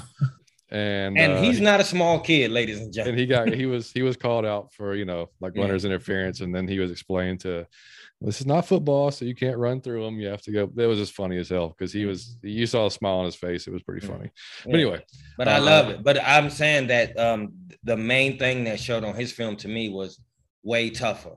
Dude. Stay with the block long, much, much tougher. So the reason I don't expect his film to be mind blowing. It's a lineman, it's offensive lineman as well. If he don't allow the sack, he did good. But right. much, much tougher. So Jalen uh, got a run for us. He'll be the backup. I have no doubt in my mind. Yeah, Troy, what you got on Justin? And he from Georgia, which I love to pick. Georgia. I do like that because everybody was screaming about not picking anybody from Georgia. A lot of people were like, especially about Nakobe Dean. But yeah. Um, yeah, I mean, like like John said, Georgia had 15 picks, most of, of any school in in history. So yeah, I, I mean, I I probably have more SEC bias than anybody, but I I like picking guys, whether it's SEC or not, from top tier school. That's we talked about Troy and why I probably skipped over him. But um, no, I mean he's he, he he's impressive on on film. I don't I'm not gonna act like I know a whole lot about him, but I did not know that he was first cousins of DeAngelo Malone. Also played with him at Cedar Grove High School. Oh mm-hmm. shit! Yeah, what are the odds of that? That's cool. But uh, yeah, I mean, I'm, I'm happy with it. Obviously, we needed offensive line help, particularly at left guard. So I'm I'm happy. Yeah, and that's that's where I think the difference. Like he's not. Uh, he's he's pretty athletic. I mean, I, he, he had to see a few times he was pulling, which in the in, often, in Arthur's offense, you're going to have to have an athletic guard. That's mm-hmm. you know for, that's one thing. Um, but at um, one thing, like Mike just said, the dude is a mauler. Like he he he comes after you. Like and mm-hmm. like how many times we see Mayfield last year, not even put his fucking hands on somebody. Oh, yep. So I mean, like that that alone, if this dude comes in like I'm gonna take your job, he might take his job. He's I have no I, I have no doubt he'll take it. He's much uh just tougher. A tough you want a nasty offensive lineman. He looked yeah. nasty. But Jalen is probably a a great person. He probably I mean, he probably played like Taylor Swift. He baked cookies. I bet he's a great dad. I bet he he did the Boy Scouts, and I bet he's just a, a immaculate human. But that's not you. I want somebody to put you on your ass, and again, stay with it. I don't care if he get past you. Go back and try to. And you see, um, Justin was doing that. Justin's tough. I have to check out uh, his Wikipedia and see if he indeed likes yeah. to bake cookies. And like I'm sure, I'm sure he does, man. He probably he, he like, huh? Mary Poppins is his favorite movie. like I'm sure it is. He's soft, a big soft dude. Uh, and we already talked about Jalen like God damn so much last year, but I mean he uh you know, yeah, he he did play out of position last year. He was forced to play left guard because of injury. Mm-hmm. So, you know, we did give him all that as far as like, you know, we're not going to crush you because, you know, you were mm-hmm. forced mm-hmm. into it probably way earlier than you should have been mm-hmm. on a different side of the line than you're used to playing, different position, all that stuff. But some of the stuff we saw was just like, I don't care what side, like just the physicality was not there a lot of times. You know what I mean? So that that's the biggest thing that for me Man. that hopefully Jalen, you know, I mean, should, I hope he takes a big jump. I mean, you know, yeah. I mean, like if if if he if he wins out the job, great. That means that he did take a big jump. A big jump off a cliff. I don't want you to win a job. I don't want you to be the backup. I don't want you on a team. I know garbage when I see it. If I say if I look to my left and I see garbage, or if it's on my right, either way, it's garbage. I don't want you here. Um, John say something all the time in regards to his kid. Um, I'm not gonna critique you when you miss or you do something when you make a mistake. But when it's effort based, we need to have a conversation. That's why I what I saw last year was some man effort based bullshit. And, and that is if he's struggling talent wise, I'm a Falcon fanatic. I'm gonna be optimistic until you off the team. But when it's effort based, man, I thought a few of those he didn't. It didn't even look like he wanted the contact. Like he didn't want. Like it was weird. Mm-hmm. I don't. Mm-hmm. It, it, I'm gonna tell you, I wouldn't if I had to. You know how they say uh Ridley was betting. Yeah. If they just put it was an Atlanta Falcon betting on the game, I would have ten times in a row picked Jalen Mayfield. I would have. oh, that's clear. This is obvious. Who's betting on the game? I would have uh, never picked Calvin because he let some people go a few times. Like he didn't like Matt Ryan or something. It was weird. no, yeah, no, you're right. I mean, it was there was times he literally. I mean, you look at the replay, and the dude either didn't know he was supposed to block, or he he literally just let people go by. He let them go. Yeah, it was just it was crazy. Um, so yeah, I, I don't I don't get that one at all. So um, hold on, John. I got to jump in one more time because yeah. I I really like this pick, 213. For again, I thought the Falcons just did their thing with talent level. 213, you pick somebody quality. Um, Lee Smith retired, who's my man. I love Lee Smith. a six foot two, 250 pound tight end. Um, again, we don't need a receiving tight end. That's not uh, what I believe they got him for. This dude might be one of the best blocking tight ends uh, for what he's bringing. That's what we need. I mean, this dude is nasty. I mean, a nasty tight end. Again, tough, physical tight end. I cannot wait to see him block. And I he could catch, he could run. I was all that. So we're gonna see that too. But I think they brought that dude in to block. That dude is a hell of a blocker and he's big. Um, I that's what we need from a tight end. And Kyle Pitts should be an average block. He's more of a receiver. That he's too fast to be stolen, staying in on the line to block. Um, to get John FitzPatrick, I thought was an excellent pick for a blocking tight end. I thought I thought that was quite when you see the tape, it was impressive. And that's at 213. So I mean, I have no issue with Atlanta right now. I'm a good blocking tight end is what we needed because Lee Smith is gone. Yeah, yeah, and we signed what uh Firkser, Anthony Firkser from Tennessee mm-hmm. is another tight end. And, you know, mm-hmm. he's he's more of a pass catcher than yeah, yeah. So I mean, but yeah, I mean, we like needed dude, a blocker. Yeah, like you said, I mean, he's six foot seven, 250. That's what I'm saying. large ass dude right there. Um, yeah, he, he didn't, you know, he caught 17 catches, 200 yards. You know, I mean, in what's his name uh, at Georgia? Uh, Brock, uh, what's his name? Um, yeah. Brock Bowers. that dude, he's he's gonna be a top 10 pick, you know, whenever he comes out in the NFL. So I mean, like, probably he'll be a first round for sure. But I mean, like, he's so he's not gonna catch many balls when you got mm-hmm. Brock Bowers uh, on the other side. But yeah, I mean, like, he's not going to be asked to catch. He's going to be asked to come in there and sure up that that side yep. of whatever he's on. So mm-hmm. I mean, and he could be, you know, Smith calls he he could be sneaky. You know, they That's could use what him. I feel. And he was a, he looked like he could run routes well. He could catch. He was fast. He his hands were short. I I have no I mean, if you, if, if you down the, like John FitzPatrick. Yeah, if you're down the red zone, I mean, who are you going to guard? Pitts, right? You're going to guard Pitts. You're going to make sure Cordell's taken care of. You're going to make sure Drake's taken care of. So if you got double tight end, two tight end set, I mean, John's go out there. You throw me six foot seven. Throw it and we can just give the ball to Tyler now. That's right. You got to guard everybody. Yeah. So I mean, that's come yeah, exactly right. Anything on Mr. FitzPatrick there for you, Troy? I, I don't know that we know how good he is. Like you said, he came from a stacked UGA team. His numbers weren't there. At least his offensive numbers weren't there. But mm-hmm. all indications are he has solid hands. He can, of course, he can block. We we all know that he can block us everybody that's kind of what he's I guess known for why they picked him. But I think he could be a be a solid kind of like you said sneaky uh, you know fifth option in the in the red zone.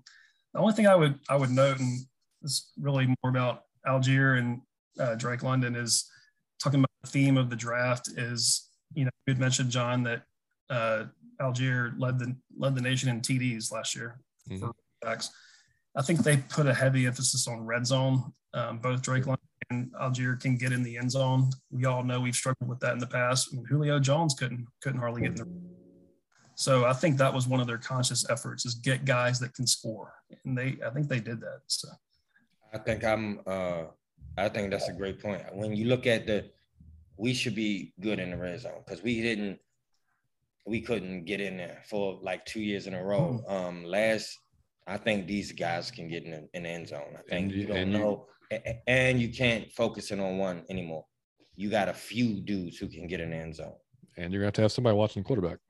Yeah, and that's the thing that I told you. Like, uh, I love Matt Ryan. No knock, I will never do that. But I knew when he left, we were added. That is an entire new playbook, like uh, an entire new playbook of plays and things you can do when it break down. When Maps broke down, he had to throw it out of bounds really quick. Um, when a dude can take off, you and Marcus can run even. So I'm in, I'm impressed, and I cannot wait to see what the team does. I'm excited now. I didn't want Matt to go, but after Matt, I feel like I'm ready. Yeah, and, and I mean nobody's talking about the Deshaun Watson debacle anymore, right? Yeah. Yep. I mean, it's like they totally redeemed themselves here with this, mm. uh, with some of the free agent signings. That, that we didn't I mean, give him all that damn money. Oh my god. Yeah, yeah. I mean, it still I don't want to get back into it. It still boggles me a little bit that that was even a consideration based on just mm-hmm. knowing what we I mean, yeah. I mean, it, it, to me, it'd have been like Troy. To me, it'd been like Kimbrel, Kimbrel on the Braves a few years ago. And you've got a guy who you know, you, your team is shit, but you, this guy, you have a you have a closer you're never going to use. Like we'd have a quarterback with the team is shit. like, and I mean, that was my whole thing, John. Like, uh, why I wouldn't. We have to rebuild everything, so it's like having like it's like having like rims on a shitty car. Why did you go get rims? Like, why you got these amazing rims in your car and you're like, man, mirror has duct tape on it like the whole thing, like it scratches on it, like the bumper falling off, and you went and got rims. Oh like, yeah, your damn what? muffler's dragging, dude. Yeah, yeah and the it's sparks flying and shit. It's smoke coming out the back, like. But you went and got rims. I don't. Um, I'm so glad that fell through, even though I was excited for it for a small bit of time.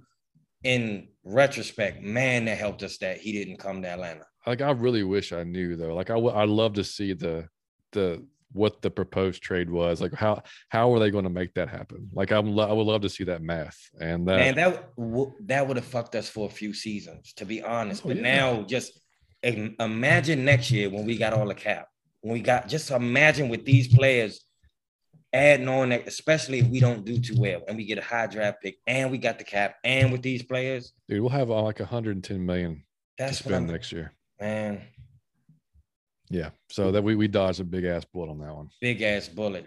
And uh, side note, have y'all seen? Did y'all see the picture of uh, Kaleb McGary last week? No. Hmm. Yeah. Did you see it? Yeah, ripped. Looks like a fucking Viking. Okay. Okay. Yeah. Good. He's, he's got the long hair. He put on some yeah. size. Like he looks like a big. Like doesn't mean he can block anybody. Mm-hmm. Um, but I mean, like he, you know, he, he definitely has been putting in the work. So you know, and they signed uh, Germain Ifedi, you know, to I think probably push. We talked about this, Mike. I think on the last show mm-hmm. or last show before that, um, to to push him, you know, at least uh, right tackle, uh, or even you know, even you know, because Jalen played right tackle in in mm-hmm. college, you know. So I mean, like that. I don't know. Who knows, man? I mean that. I guess we'll see. What the offensive line to me is the biggest, still the biggest question mark because you got two guys that need to make a huge improvement or be replaced. So but uh, now John and Troy, uh, do y'all remember um, Toby was on and the pound for pound guys, and they were telling me it was a nasty offensive lineman. You recall that dude? I was just want to know where he went. The one y'all said he do a little bit like extra oh, after the play. He, draft or free agent? Uh, draft. He was in college, but he was doing extra after the play. He was just a nasty offensive lineman. And that's because I said I wanted a nasty offensive lineman and y'all all was saying y'all was raving about one specific dude that y'all was like he do a little extra uh, after the plays. He had an attitude. Um, was that not Bernard Raimann? Nah, he had a funny name. I don't know. I gotta check. I, I gotta. Was he one of like the top top tier guys? Top tier um offensive lineman. I, was, I thought it was not Raimann from. uh He was from Austria. No, that uh, man. This dude so had a NC State guy, Ickey Ekwonu. Yeah, and then Evan Neal from Bama, Charles Cross, Mississippi State went top ten. Let me just put in this real quick. Uh, I don't forgot who the dude was. I just want to know where he went. So, because uh, that's who I I wanted. I thought that yeah. was going to be an amazing pick for our offensive line. Yeah, there were three offensive linemen in the top ten. That's crazy. Yeah, uh, and I'm so, pretty sure, dude. I'm pretty sure it's Bernard Raimann, dude. Raimann. Yeah. It may have been Bernard Raimann. Uh, I would have loved. I'm looking at. Wanted, I'm just. I'm just looking at some um of the Senior Bowl because that's that's that we we talked to them right after the. Yeah, because it was he was in the Senior Bowl. Yeah, he was throwing people around. Yeah, um, yeah, it is. And he went to the Colts. oh, are you joking, Maddie? I love you, Matt. Congrats, buddy. Hey, they did good. So they went and got him a nasty offensive lineman, a big wide receiver. Oh, you know what? No, and a tight end. It, it, may have been Trevor Penning. Was it Trevor Penning? That's who it was. Yeah, Trevor that's Penning. who it was. What is his name? Penny? Tre- is that Trevor what you're saying? Penning. Trevor Penning. Now, who did it? Now, where did he go? Troy, you want to look that up? Trevor Penning. Yeah. So uh, I'm, I'm sad to inform you guys he went to the Saints. Did he really? late first rounds. Mother. That was the attitude I wanted on our offensive line. He was 19th overall. Trevor Penning. Yeah, he, he deserved it. Iowa. Because the pound for pound boys was raving about him, and they told me he was the nastiest one. Like, yeah, not the best the one, but the nastiest one. Yeah, I just pulled up the first thing I pulled up when I typed it in. It says New Saints offensive lineman to repent the nastiest offensive lineman See, in the draft. That's the one. Same bet, thing. Bet, bet Man, pound for pound don't miss. Shout out to those dudes because they called. I said, "Who's the nastiest one? Who's the one the gritty?" And they said, "Oh, Penny." Yeah. Yeah, yeah, and and I just wanted that attitude. Yeah, I know. Yeah, same here. Yeah, and so yeah, Chris will love that. So we'll have to have him. We'll have to have him on pretty soon. Got talk about yeah, the Saints they, draft. yeah. He, Chris caught it though. He Chris uh he said months ago that he thought Chris Olave was who they were going to go with, and uh they that's who they went with. And so I mean, it'd be a good receiver for them. He's depending on how Jameis comes back Yeah. from his injury. I mean, you know, we'll see. But so I mean, so I guess after that, after now we've covered all the guys in the draft. I mean, what since everybody else has graded us, what I got you- a question. Yeah. Uh, before you grade the the whole thing overall, um, you guys have been saying this all throughout the show, so I want to bring. Are y'all really sick about? Uh, I don't know. Are you saying Kobe Dean or are you saying the Kobe Dean? Nakobe. Okay, do y'all now? We passed on him. Are y'all sick about that? Time will tell. Yeah, it's just one. If if there was no injury concerns whatsoever, then I'd be pretty sick about it. Yeah, because I mean, uh, I just don't know. Like, obviously, the teams know more than we do, right? Okay. So there's got to be a reason that all these teams passed. Um, so I don't know. It's just it's just Roy weird. is scratching his head like he don't know. He don't know the reason. No, no, I mean he went 83rd overall, I believe. And so think about the late third rounds. It wasn't just us that passed on him. I mean, Mhm. it, it was it was every other team in the league, what twice at least, some some, some three times. So something something's up. I mean, I I know he denied this whole injury thing. He even admitted that it cost him a lot of money. The the but like you said, John, I mean, his agent should have been out there screaming, you know, he's fine, he's fine, you know. So I, don't know, something's up. Yeah. Okay. Uh, if if he is healthy, then yeah. I mean, I think the entire league's going to be. uh He's going to be on a revenge tour for for, for showing. I mean, you know, he's to have a, a fucking boulder on his shoulder. I mean, for getting passed up with all those guys. So I mean, mm-hmm. because I mean, dude, he, he was a top. Like I said, top twenty. He was probably basically where he was projected the entire pre-draft season. Mm-hmm. You know what I mean? So I mean, that's you're you're talking about the leader of the best defense in the in college football. So I mean, it's you know he's a tackling machine, smart guy, gets his guys and gets his guys in place. It's set. I mean, yeah, if he's healthy, he's going to be a stud for Philadelphia. I hate to say it, but yeah, Mm. yeah, All I- right. So if you had to grade the overall Atlanta Falcons 2022 draft, what would you give? I must be, I just want to start because you know I'm optimistic. I say A because I think Super Bowl every time. I think do the play. I'm gonna say Super Bowl. I'm calling Super Bowl with Marcus Mariota. That's what I'm doing. That's how excited I am for Troy Andersen. Okay, I'm calling Super Bowl with Troy I Andersen think we right should, now. I think we should all go put down a hundred dollars on it. No, you see, yeah, there we go. I will go put on. I'm I will. I said I, I love the picks. I just, uh, but again, I will give a small uh um asterisk. Oh, had you Oh, already? there you done it? go, Troy. so, so this is from last year, unfortunately. 50 to, to win. Hey, I'm gonna go put a hundred on. I swear to God, I'm gonna just do it just for cause, just cause. But um, One um, year you'll hit, hopefully before we die. one year before I Uh, die, so I'm telling that, you. that was 100 to 1 odds. So I've got plenty of years to, to, to get those odds.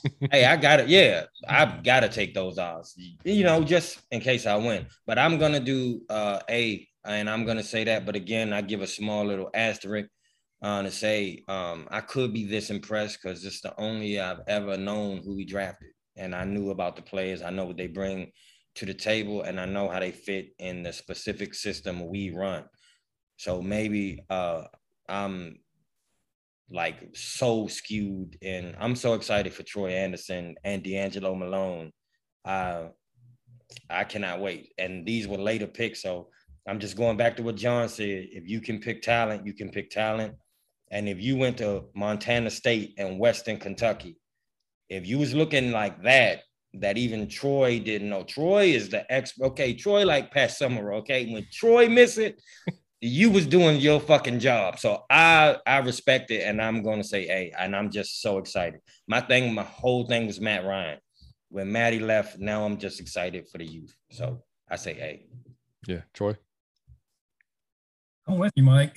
Um, maybe not as optimistic, but mm-hmm. I would say A minus, B plus. Um, mm-hmm. I'm good about it. And it, I was cautiously optimistic going in, thinking how are we going to screw this up? There's so many needs. You know, we're gonna we're gonna draft a punter kind of deal. But um, no, I think they went a long ways in addressing the many needs that we have. And y'all heard me on some of the preview shows, and I was edge, edge, edge. I wanted to go edge at eight really originally, but no, I think it couldn't have worked out better, all things considered. And I'm I'm happy overall. I mean, I think they got what seven potential studs. Now, now John is going to be the hardest one on. The, I'm telling you, I can see it in his face. I know John so well. John will. I'm dying here if John give him an A, a B, or a C. I don't think he, he's not going D. What do you say, Johnny Yates? Uh, C plus. No, I'm just kidding. No, no I'm, come I'm, on, I'm man. Not, no, no, no, I'm not at all. No, dude. I um, you're gonna catch me. You're gonna catch me being optimistic this time, man. Oh, Johnny Yates, optimistic. I got it. So you say A or B? I say A, man. Oh shit. Okay, why you say A? a? Because I mean, you know, because of how it all fell. I mean, like I, I think it's just you know, if if things are that, that were out of our control would have happened, and you know, we maybe would have not got Ebiketie and stuff like that would have mm-hmm. happened, or you know, then if like I said, if it goes back to if if if we don't draft Ebiketie there, then Drake looks like a reach. It looks like, well, damn, we should have took a, an edge rusher there with as with as deep as the receivers are. We could have got, you know, whoever pick maybe a Pickens, maybe somebody else at at that time later on. So, you know, the fact that the, the way that it fell, and then after we get our first two guys, finding the value in in Ridder at like we said at 74 or whatever it was um, and then getting Andersen, who was on nobody's freaking radar, you know, and and and then, you know, of course, you just basically filled a need. You you you got you got some competition for Jalen with Shaffer. You got a block and tight end. Mm-hmm. You got two edge rushers, which we needed. You know, you got a linebacker that's going to either replace or challenge Deion. I mean, we got the running back. Yeah, dude, yeah, left my favorite guy. I left me in the running back that you know that I wanted from the get go. Um, so I mean, yeah, we, I mean, we had so many needs, like Troy said, we we addressed every single thing we got. We, we there was a need for it, you know, and and like we said before too, we're not gonna we're not gonna fix everything with this draft or free mm-hmm. agency. Mm-hmm. It's, it's going to take a couple of years to, mm-hmm. to really, really come.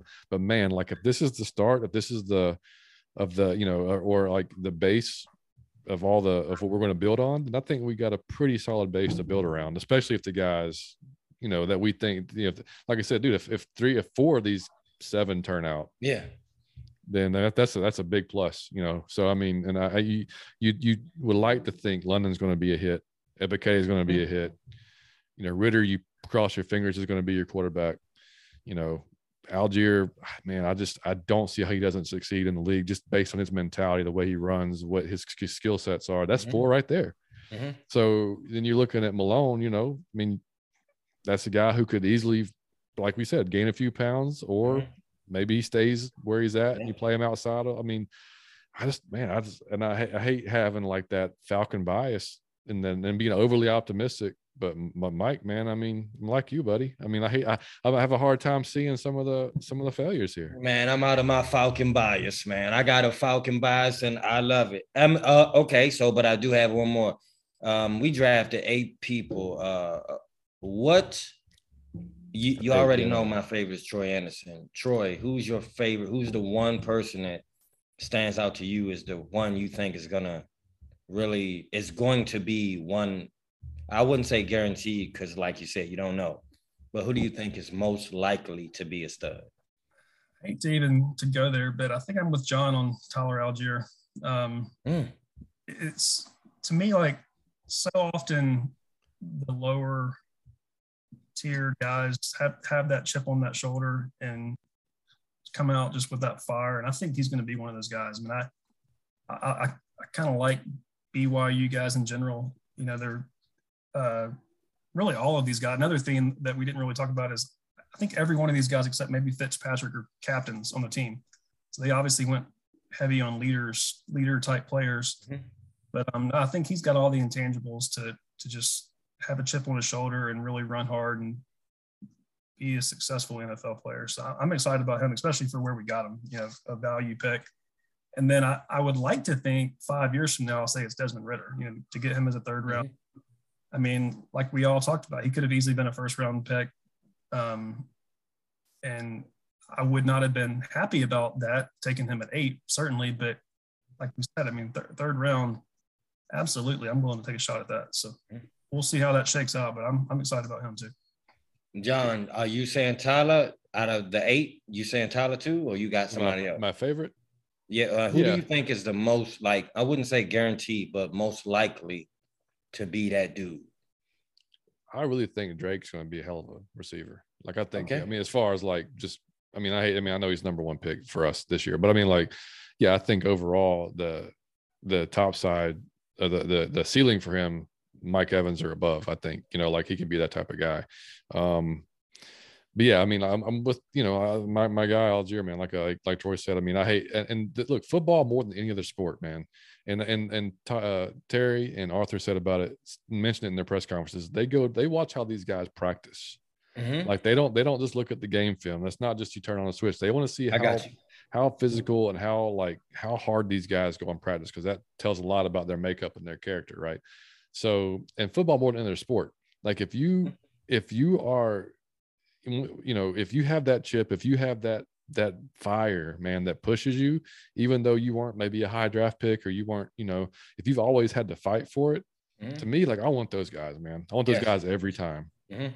So, I mean, yeah, I think we got a bunch of those guys. I mean, we, I mean, you know, so I mean, I, I think it'll be, it'll be a plus. I mean, these young guys are going to come in. They're going to push the hell out of Deion. They're going to push the hell out of some of these veterans that we've had. You know, so uh, and speaking of like, so we did. They've they've signed a lot of undrafted free agents. Um, I'm not going to go through them all, but a couple that stood out. Um, we signed uh, uh, center or no, was the offensive tackle? Yeah, offensive tackle. Uh, Coach Mike Vrabel. We signed his son, uh, Tyler Vrabel uh, okay. from Boston College. So he, he could be somebody that sneaks in there and, you know, makes the club.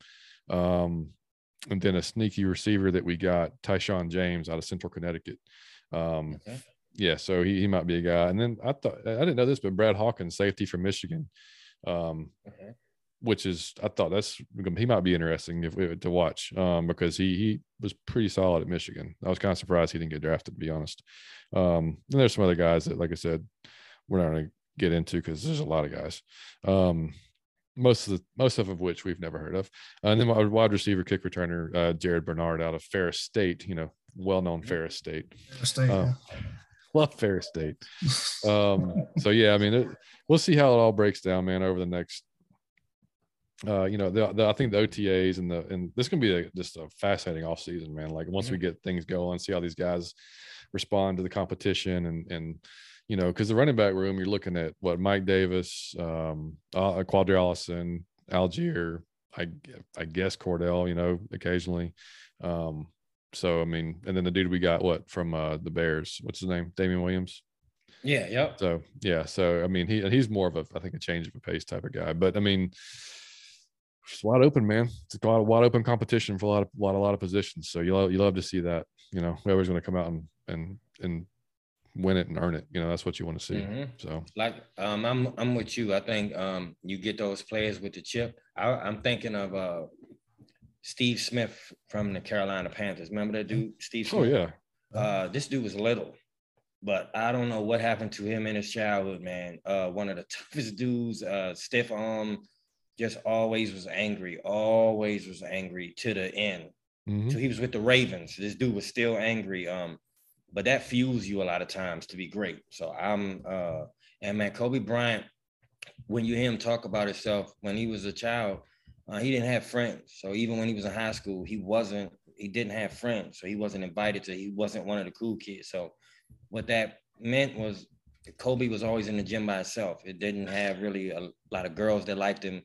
The boy didn't really have a lot of friends. But look what that made from you know, you're able to focus and look what so those people always want to be like, I got some shit to prove, and I'm gonna show you. You should have shared your tater tots at the lunch table type shit, and I love it.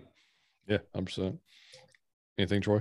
So, so, Mike, Steve Smith, third round draft pick. So perfect. What we're talking about. See what I'm saying? The dude always mad was always mad, and Steve Smith was little. So to play like that, I, he was always always blew my mind. Um, nine, one ninety five, about my side. see what I'm saying? But does you angry? I don't just. I think he was like, I'm gonna every last team that passed on me. I'm gonna torch you. And Steve Smith was unguardable when he was at the top in his prime. And mm-hmm. even as an older man, you couldn't couldn't nobody do nothing with Steve Smith. So I love it. I think you go get those guys. And um, Arthur Smith is impressing me with changing the culture of the locker. Man, we got a loser team, and they play like losers sometimes, and they give up, and the fans give up. So I'm enjoying this dude. Change. He's doing what I thought Dan Quinn was doing, to be honest. Uh, yeah. when he yeah, went out and got yeah, I thought Dan Quinn was changing the men. Now we because our players started hitting harder and they wouldn't run out of bounds and they was faster. So I thought that's what he was doing. And then he got the baking cookies and he got to watching Mary Poppins and shit. So now man, Arthur Smith just seemed no nonsense. Like he is really going to get those young players with an attitude and that are tough and who want to play football. DQ was great about uh, about talking about it. Like he, he slogans. Uh, he had phenomenal slogans, and he would yeah. tell you how tough and how fast and how aggressive they were going to be, and then they weren't. Yeah, you know, and so um, you know, I think, like you said, I mean, Arthur Smith is a little bit like you watch him in his interviews now, and I've seen enough of him now. Like, dude, just deadpan. I mean, hilarious. Like, mm-hmm. like no, you know, his just dry personality. But you can tell, like, from last season to this season, and the guys they've added, like they they knew that this team was soft. You know, mm-hmm. I mean, whether they want to, whether the, the, guys themselves want to admit it or not, like they knew this team was soft. So these mm-hmm. guys they've added, they are not soft dudes. Not. And that's going to spread, man. Like yeah, that type of physicality and that attitude, that's going to spread without uh, within the locker room, and they're just going to keep adding to it. I mean, so nobody we got. Look, I'm I'm I'm at the list. Nobody we got was soft. No, hell no. The last pick at 213, John FitzPatrick. I said it's not soft. Go watch him block nasty tight end, um, Shaffer at 190. I said the main thing that stood out was tough. Mm-hmm. So these dudes is not. Mm, I can't wait. Yeah, me either, man. I, I, yeah, we're gonna, we're gonna, it's gonna be it's gonna be fun, dude. It's gonna be a fun season to mm-hmm. to uh, talk about and do shows. And so, we'll, I guess what we'll do is uh, we need to have a few guests on probably between now and like OTAs, get some folks on, talk about the team. Mm-hmm. We need to get we need to get Chris on, talk about the Saints, see how they uh, how how they're shaping up because you know we got to keep an eye on those assholes. Mm-hmm. Um, and uh, yeah, and then once we get into OTAs, I got to get D. We got to get DW to talk Colts. I'd love to get DW back I'm on. dying to hear what they're doing over there. Yeah, we got to get him back on, and uh, so we'll, guys, we'll keep doing that over the next uh, few months and as we get into OTAs and uh, and uh, you know in the summer months as really as you know they get they get into more football activities and we'll, put out some more shows as I'll come up with some new as crazy fun shit. Trust me. Oh yeah, no, we're going to keep going. Yeah, and then we'll lead right into the season, man. So like for anybody that's new that's listening to us for the first time, like I said, we gained a lot of new followers uh, in the last week, which again greatly appreciate. And uh, if you guys listen to us first time, hope you enjoyed it. Hope you like it. Um, I said it on Twitter, but in case you missed it, during the season, we we we do a preview show every week, which we try to get out around Wednesday or Thursday, and then uh, we do, a, of course, a recap show um, after the game. Sometimes we'll do it. It depends on how emotional we are after the game. It does. if it's a shitty game and we're just pissed yeah. off, then we don't. I mean, we're you know we did a few of them and they were good. I mean, we like did, yeah, we, we, we, you know it was it was all fresh. It's raw. Know, it's very raw. Yeah. But you know, uh, you know, and then but we'll it, we'll at least have it out by Monday. So you know, if the Monday shows, we've at least had 24 hours to digest it and kind of understand, like, okay, maybe this wasn't as bad as it looked, that type of thing. But we'll we'll do a good mixture. We'll do some immediate reaction shows, yeah, and we'll do some like you know after the fact. Um, so yeah, that we do those, and, and like I said, we've had some great guests on so far. If you go back and look, if y'all want to go back and I mean, we had uh, you know with Damsky, pound for pound guys uh, DW, who formerly of the Falcoholic, now writes for uh, the Blue Stampede, I believe is what it's called for the Colts. Um, uh, yeah, I mean, we, the Savion Mixon of the Sacrifice Breed Success, another uh, just off, just a different podcast. You guys go check that out too. Um, so yeah, I mean, uh, we've we've had some great guests, man. So all our new listeners, uh, just go back and number one, y'all want to get to know us, uh, the last podcast we did was all about that. Uh, you can break that up if you got a road trip, uh, a few trips to work and back, and you should be able to cover all that. But Uh, besides that, go just pick an old random show. They're all good. I, I do that sometimes and I laugh my ass off just at some of the shit that we I don't know what we're doing. We go completely off the rails on this on this podcast sometimes, but it's amazing. We have to live up to the name, man. Yeah, we got to be out of our Falcon mind sometimes. So some of the shit we talking is just insane, but I enjoy it. Yeah, and I mean, uh, you know, we and uh, uh, we've had uh, this is our 40th show. Um, Troy, you've probably been on shit, probably 10 of them, right? Yeah. 10 yep. to 15 of them. So and Troy, he'll, he'll, he'll keep joining us. I mean, throughout yeah. the season too. So I mean, like it brings another element to the show. So I mean, it's you know the three of us will will be you know around for sure. And then like uh, we have a, a Saints a fan, a friend of ours. He's the only Saint. He's the only good Saints person I've ever met in my life. Yeah, ever, ever, uh, ever. Uh, mm. his name is Chris Howard. He comes on. He came on with us last year for both uh, Saints games actually, and talked mm. about it reading up to it.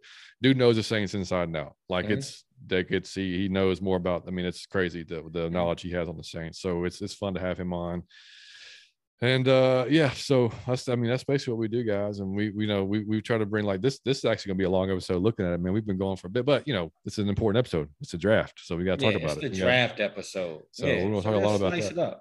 yeah so but i mean you know we, we get into entertainment we get into netflix we get into other atlanta sports just by the way the braves freaking lost the series today to the rangers it's mm-hmm. great. Um, so uh, you know, we, we talk about a lot of different things, but we it's all it's all Falcon centered, and that's what we that's what we uh that's our that's our main thing. But like I said, you're gonna you're gonna get a lot more than just Falcons talk from us. So mm. hope you guys hope you guys enjoy that and like it. I guarantee you, if you go pick a random show, it's a Matty Ice rant from me on any show. you well pick, I guarantee you, I went off about Matt Ryan on almost every show we've ever done. So odds are. personally if i were to say go back and listen to one show it's the one that you guys honored matt ryan. Oh farewell farewell yeah. matty ice yeah. Yeah and, and mike's dad but uh yeah. Mm-hmm. that, that, was a really really good one. Farewell matty ice was an amazing show. Yeah you got to go see that. Yeah we, so we like, yeah that was mike yeah you had an epic like and I had an epic one. I don't know which one was that. Was that Farewell, Farewell, Matty Ice? Which, whichever one that was is the one you need to listen to. that, yeah, pretty sure it was. Absolutely it, epic. And on one of those was, the, I don't think it was Farewell Matt, the one where I came in hot when they tried to trade him. Maybe that's that was the, that's the one I'm talking about. Yeah, was, I don't think was, I believe it was 36 or when I the, did that. Was that the WTF show? Mm, Maybe that was because we had because I think that you and Troy had just done one. And like three days later, we had to do another one. Remember? And I, we've got we've got 35 episode 35 is what the fuck. Um that's uh we we took yeah, that was basically when the when the watson thing just happened. And then like when the watson thing broke down we did the how the falcon how did this falcon happen? Episode, yeah so no. which was 36 i think it might have been that one. My favorites man was 35 36 and I, uh 37 were it's probably safe if you guys just go back and listen to 35, 36, and 35. 37. Then you'll definitely be. Hey, just because I do that all the time, man. I play 35, I play 36 and 37. So if y'all want some classic shit, 35, 36, and 37 are classic out of your Falcon mind shit. Yeah, there you go. So how about this? To and to end it off, you know we got to do it every time. How about overrated, underrated? You still want to go? I don't have any today, guys. Troy says he don't have one today. So how about me and you, Johnny? Yes, you want to do it? Hey, Troy, how about if how about if you go last? If you just give us one, uh, yeah, just go last. I'll go ahead. Okay. Oh, hold on. I'm gonna see if I got one. Um, I got um, one. I got one for sure. Okay. I, I'm gonna. go. I'll go overrated, and I'm gonna go uh, speeding. Okay. I'm gonna tell you why. I like this. I'm gonna tell you why why it's overrated. However, it feels good. It feels good as shit when you playing that one song and you get to going fast. But I'm not talking about me. I'm talking about you speeding. Here's why it's overrated when you speed. Cause just think about the have you ever have you ever had a person that that went who almost killed you, almost killed themselves? They went in and out, in and out, or they did something really risky. And then you stopped at a light and you were sitting beside them anyway. Dude, they ended up at the same light. This is why you and I are doing this show because I swear to God, I'm not lying. I thought about doing this very thing on Underrated Over like two weeks ago. Dog, okay. I love I, you. Literally, like your exact sentences. Like I literally, like this dude damn near rear-ended me, and then sped around me, and then like let's say what you just said. Two lights down the road. I'm like, hey, what's up, dude? You like, right there with him. I'm and glad you got and, there so quickly. And here's the thing: is I just want y'all to do. I wasn't good at math, but we're gonna do a small little math problem. Okay. Speeding makes sense if you're going long distance. If I was to drive to DC and I was doing 80 or I was doing 60, that would make a difference. If I got a job that's a half an hour away, me risking my life going in and out, I'm probably, even if all goes well, I get there two to three minutes earlier than I would have if I would have drove a regular pace. So you risking a ticket, your life, your car, and someone else's life in their car to swerve in and out to get to a destination that's not far. You want to save two minutes. So don't get a, a speeding a speeding ticket that's 200 $300 to save two minutes. And don't just that it makes no sense. You will if if you don't plan on speeding through the light, then don't fucking speed. It, you have to stop at the light anyway. It doesn't make sense. Don't just go go in and out of traffic. A lot of people can't drive. You will startle the person, and even if you get away, you scared this person into hitting a railing or doing something else just it makes no sense to speed. So that's just overrated. It feel good when you're on the highway in the, in like early morning. That's when you can go a bit faster. There are less cars. You could put your music on and zone out, and you go a little bit faster. That feels good. But when we in rush hour traffic, man, Georgia got notoriously horrific traffic. So speeding through cars in Georgia, what are you? there's no if you want to speed, get all the way in the left hand in the easy pass lane and just take the ticket. Yeah. Just drive and you can go past all the traffic, but don't be in traffic doing that. That's fucking dangerous. It's uncalled for, and you won't get there but one to two minutes early. I'm sorry. Yeah. So that's my overrated. My um okay, I'm gonna go underrated. I'm gonna say uh okay, I got one too. Um living beneath uh I'm gonna say is that one beneath your means or however you say it, uh, under your means within um, your means yeah. yeah okay below your means uh, here's why I'm saying that um a lot of the world is broke okay but we all uh, uh, but a lot of people have a job here's a quick again this is math I'm out of my falcon mind with math if you I don't care if, you only make forty thousand dollars if your expenses rival $40,000, you are in a world of trouble. You, you can't have one mess up when you live in that life. If your tire is flat and they tell you it's going to be $200 to change your tire out, you fucked yourself for the month. So if anything, if your kid fall and they break their arm, you fucked yourself for the month. You cannot have one incident when you're doing that. Don't always uh, rival the your expenses with the money you make. It makes no sense. I don't care if you make 60,000. If your expenses are at hmm, 40,000, you feel rich at times. You feel like, hey, I can do anything I want. If I want them shoes, I can get them. I want to go out to eat, I can do that. I want to go to game, I can do it. You feel rich even though you're not. It's still a rich lifestyle. You can do what you want. You can travel, you can save when there's something happens, like the tire, you, you aren't pissed off, and you don't have to rack up credit card debt it makes no sense for you to um, keep your car below the amount you make. Your clothing should be below the amount you make. Your home or your apartment should be below the amount you make. When you do this, you'll always have money. You won't be stressed out over money. You won't feel like I'm getting up to, I'm going to work for no reason. I'm still fucked up. I'm still poor. I'm still struggling. You wouldn't have that total stressful feeling all the time if you that man, I know people in a shitty apartment who drive Escalade. It's mind blowing. I seen people at the bus stop with like Gucci shoes on. This shit is mind blowing. what are you doing? Man, stop. Be live below your means. You'll always, it should be a cushion. It should be a cushion between the amount you make and the amount you spend. It should be the bigger the cushion, the more comfortable your life will be quality of life should trump the amount you make. If you get a raise, if you just was making 40 grand and you get a raise to double that, if you double your expense, oh shit, I can go buy this now and get live here. Now you done fucked yourself again. You, you're poor. You're poor. Even though you make $80,000, you've you're poor. You, you live in poverty now because you your your car note, your insurance, your rent, your mortgage, your groceries, or your phone. When you got to have the newest phone every time, you're fucking yourself. You're making yourself poor. I still have an iPhone 8. And the only reason I have the 8 instead of the 6 is because when the 6 broke and I turned it in, they said, Sir, we don't even make these no more. We got to give you an 8 for free. So that's the only reason. I'm just saying, I'm not saying to be as frugal as me. I'm not saying you don't have to do that far. But as long as you got a cushion, you'll be comfortable, you'll be happy. Live below your means. Fucking underrated. Email Michael Cottrell at blah blah blah blah blah blah for there you go financial you, you advisor. do a financial podcast, Mike. Man, I love it, man. Just because it's so many people that make good money, but they live poor. They're always stressed.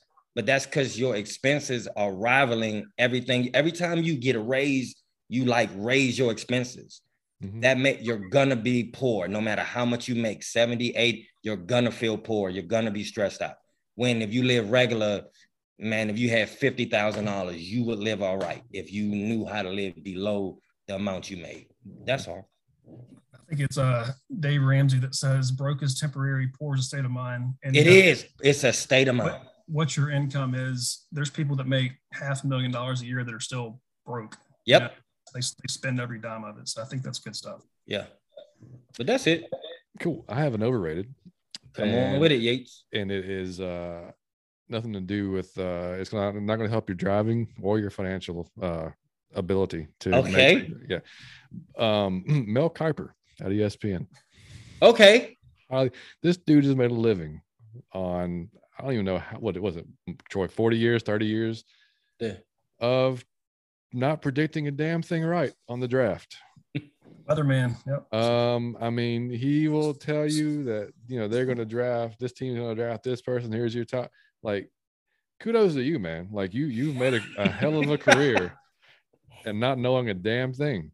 Like it's amazing. Like, like mm-hmm. I, I, mean, like how how do we get that? I mean, because we did the same thing, Troy. We came and we talked about these draft picks. I did at least fifty five mocks. I didn't get one right.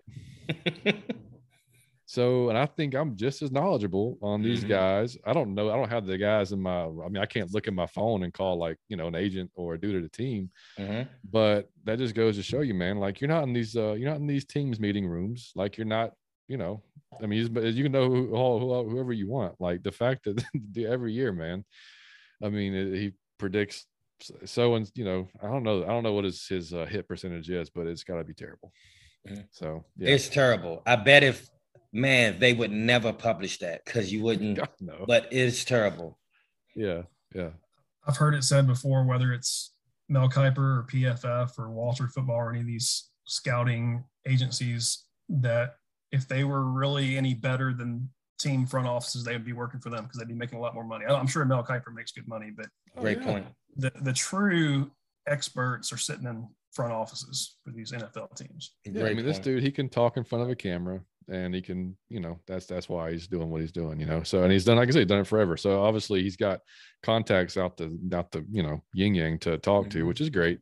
But the fact that, like I said, man, he every year it's the same it's the same show and every year it doesn't get anything right for the most part and you know nobody, nobody says anything but he'll be back next year to do the same. Yeah, it doesn't doesn't seem like the teams pay that much of much attention to the most best available staff. Not at all. No. Not at all. No, but that's all. That was it. I just had a rated. That was that's just one that came to mind. Troy, you got anything? You good? Oh, you got anything or no? So I'm, I'm going to go a lot less deep than both of y'all, but um, since y'all put me on the spot, no, Kiper's not very deep, but okay. well, well, definitely less deep than Mike's financial right. advice. But uh, no, this is just fresh on my mind because we just went there today. Rated um, so back in the day, John, when me and you were kids, you could you could pretty well feed a family of four for like fifteen dollars at Taco Bell. So uh, today, we were my, me and my family of four were running around, and we were in a hurry. I was actually trying to get back for this earlier, so um, yeah, let's go to Taco Bell. We hadn't been there in a while, and definitely overrated. It's not as cheap as it used to be. Um, yeah, I think we got out of there for like almost forty bucks. Maybe oh. it's and you hear a lot about inflation. But um, yeah, definitely not cheap. And I, I, will say right now, I feel like I'm about to throw up. So Taco Bell definitely over. Taco Bell will blow your ass out. Oh man, Come on that's- down. One, one of the guests a while back said Chick fil A was overrated. And I, I, I wasn't on that particular show, but I had to set the record straight in the next one that I was on. But um, yeah, if you're if you're putting Chick fil A up against Taco Bell, I don't know if there's any comparison there. Mhm. No, I, I do. Leave I do have that. an. I do have an affinity for the cheesy gordita crunch. That's probably my favorite thing at Taco Mm. Bell. So maybe I got the wrong thing. I got the eight dollar whatever the box of the day was. Yeah. the gordita or no uh, chalupa burrito crunchy taco or doritos taco and nachos there's a lot of food and i was hungry so i was thinking about the value Yeah. but it definitely wasn't Also, pro tip. might been good quantity but Pro tip. Check out Yelp. And and and see like what that rating is for that particular. Now look, you're not gonna get too many Taco Bells as like a five star rating or anything like that, Mhm. but you may get a three. You know what I mean? Like a Yeah. three to four. You know that's that's tangible. And a lot of times they'll post their health score on there. As long as it's a 95 or above, you don't want them fucking. You know, what I mean? Yeah. like if it's below a 90 and it's got like a two star rating, then that might be why you're feeling a little sick right now. so I, I was scared to look at the health rating we were at thornton road so i, I, I wanted to shy away from as much of the, the details as i could Thornton Road's probably a bad call. I Yeah. probably wouldn't have done that one. Yeah. Taco Bell. Oh shit, that's funny. I'm glad you thought of that one. All right, guys. So that's it. We probably took up a couple hours, man. So hope you guys enjoyed the show. Um, go on to if you're listening to us on uh, iTunes or Spotify, leave us a five star review. On iTunes, you can uh, write us something on iTunes actually, and click a five star review. If you write us something, we'll definitely shout you out on the show. We greatly appreciate that. It helps us move up the ladder of Falcons podcast. So when people search us or they search Atlanta Falcons fan uh, podcast, we come up. Uh, you guys can email us questions, show ideas, comments, anything you want. ATL Falcon Fancast at gmail.com. You can follow us on Twitter at out of your F in mind. You can follow us on Instagram. Uh, there's a Facebook page you can like. We do 95% of our social media through Twitter because that's just the easiest thing for us. A lot of Falcons fans communicate there. We have met some great people there, so we're going to keep on doing that um tell your friends tell your family man let's let's get we, we we've been growing we're going to keep growing when we look forward to just putting out more shows this off season and getting ready to uh get this exciting 2022 version of the falcons going on mike anything to add to before we close it out? Um, I love it. I would just say, um, go watch uh film on Troy Andersen. For anybody, uh, Montana State, our 58 pip, go watch film on Troy Andersen. He's a running back, quarterback, and a linebacker. You'll say, wow. Uh, don't eat at Taco Bell, obviously, you know, and um, keep growing with us, man. I just uh I'm floored by how many followers we got the other day. So just to everybody that came on, uh, great appreciation for it. I hope you like the show, and we gonna come with this shit every week, in Oh, one and- way or another. And folks wanted to know where I, I posted a photo on draft day. I just thought like, hey, it's just, I'm wearing my draft, my Mm-hmm. Falcons polo.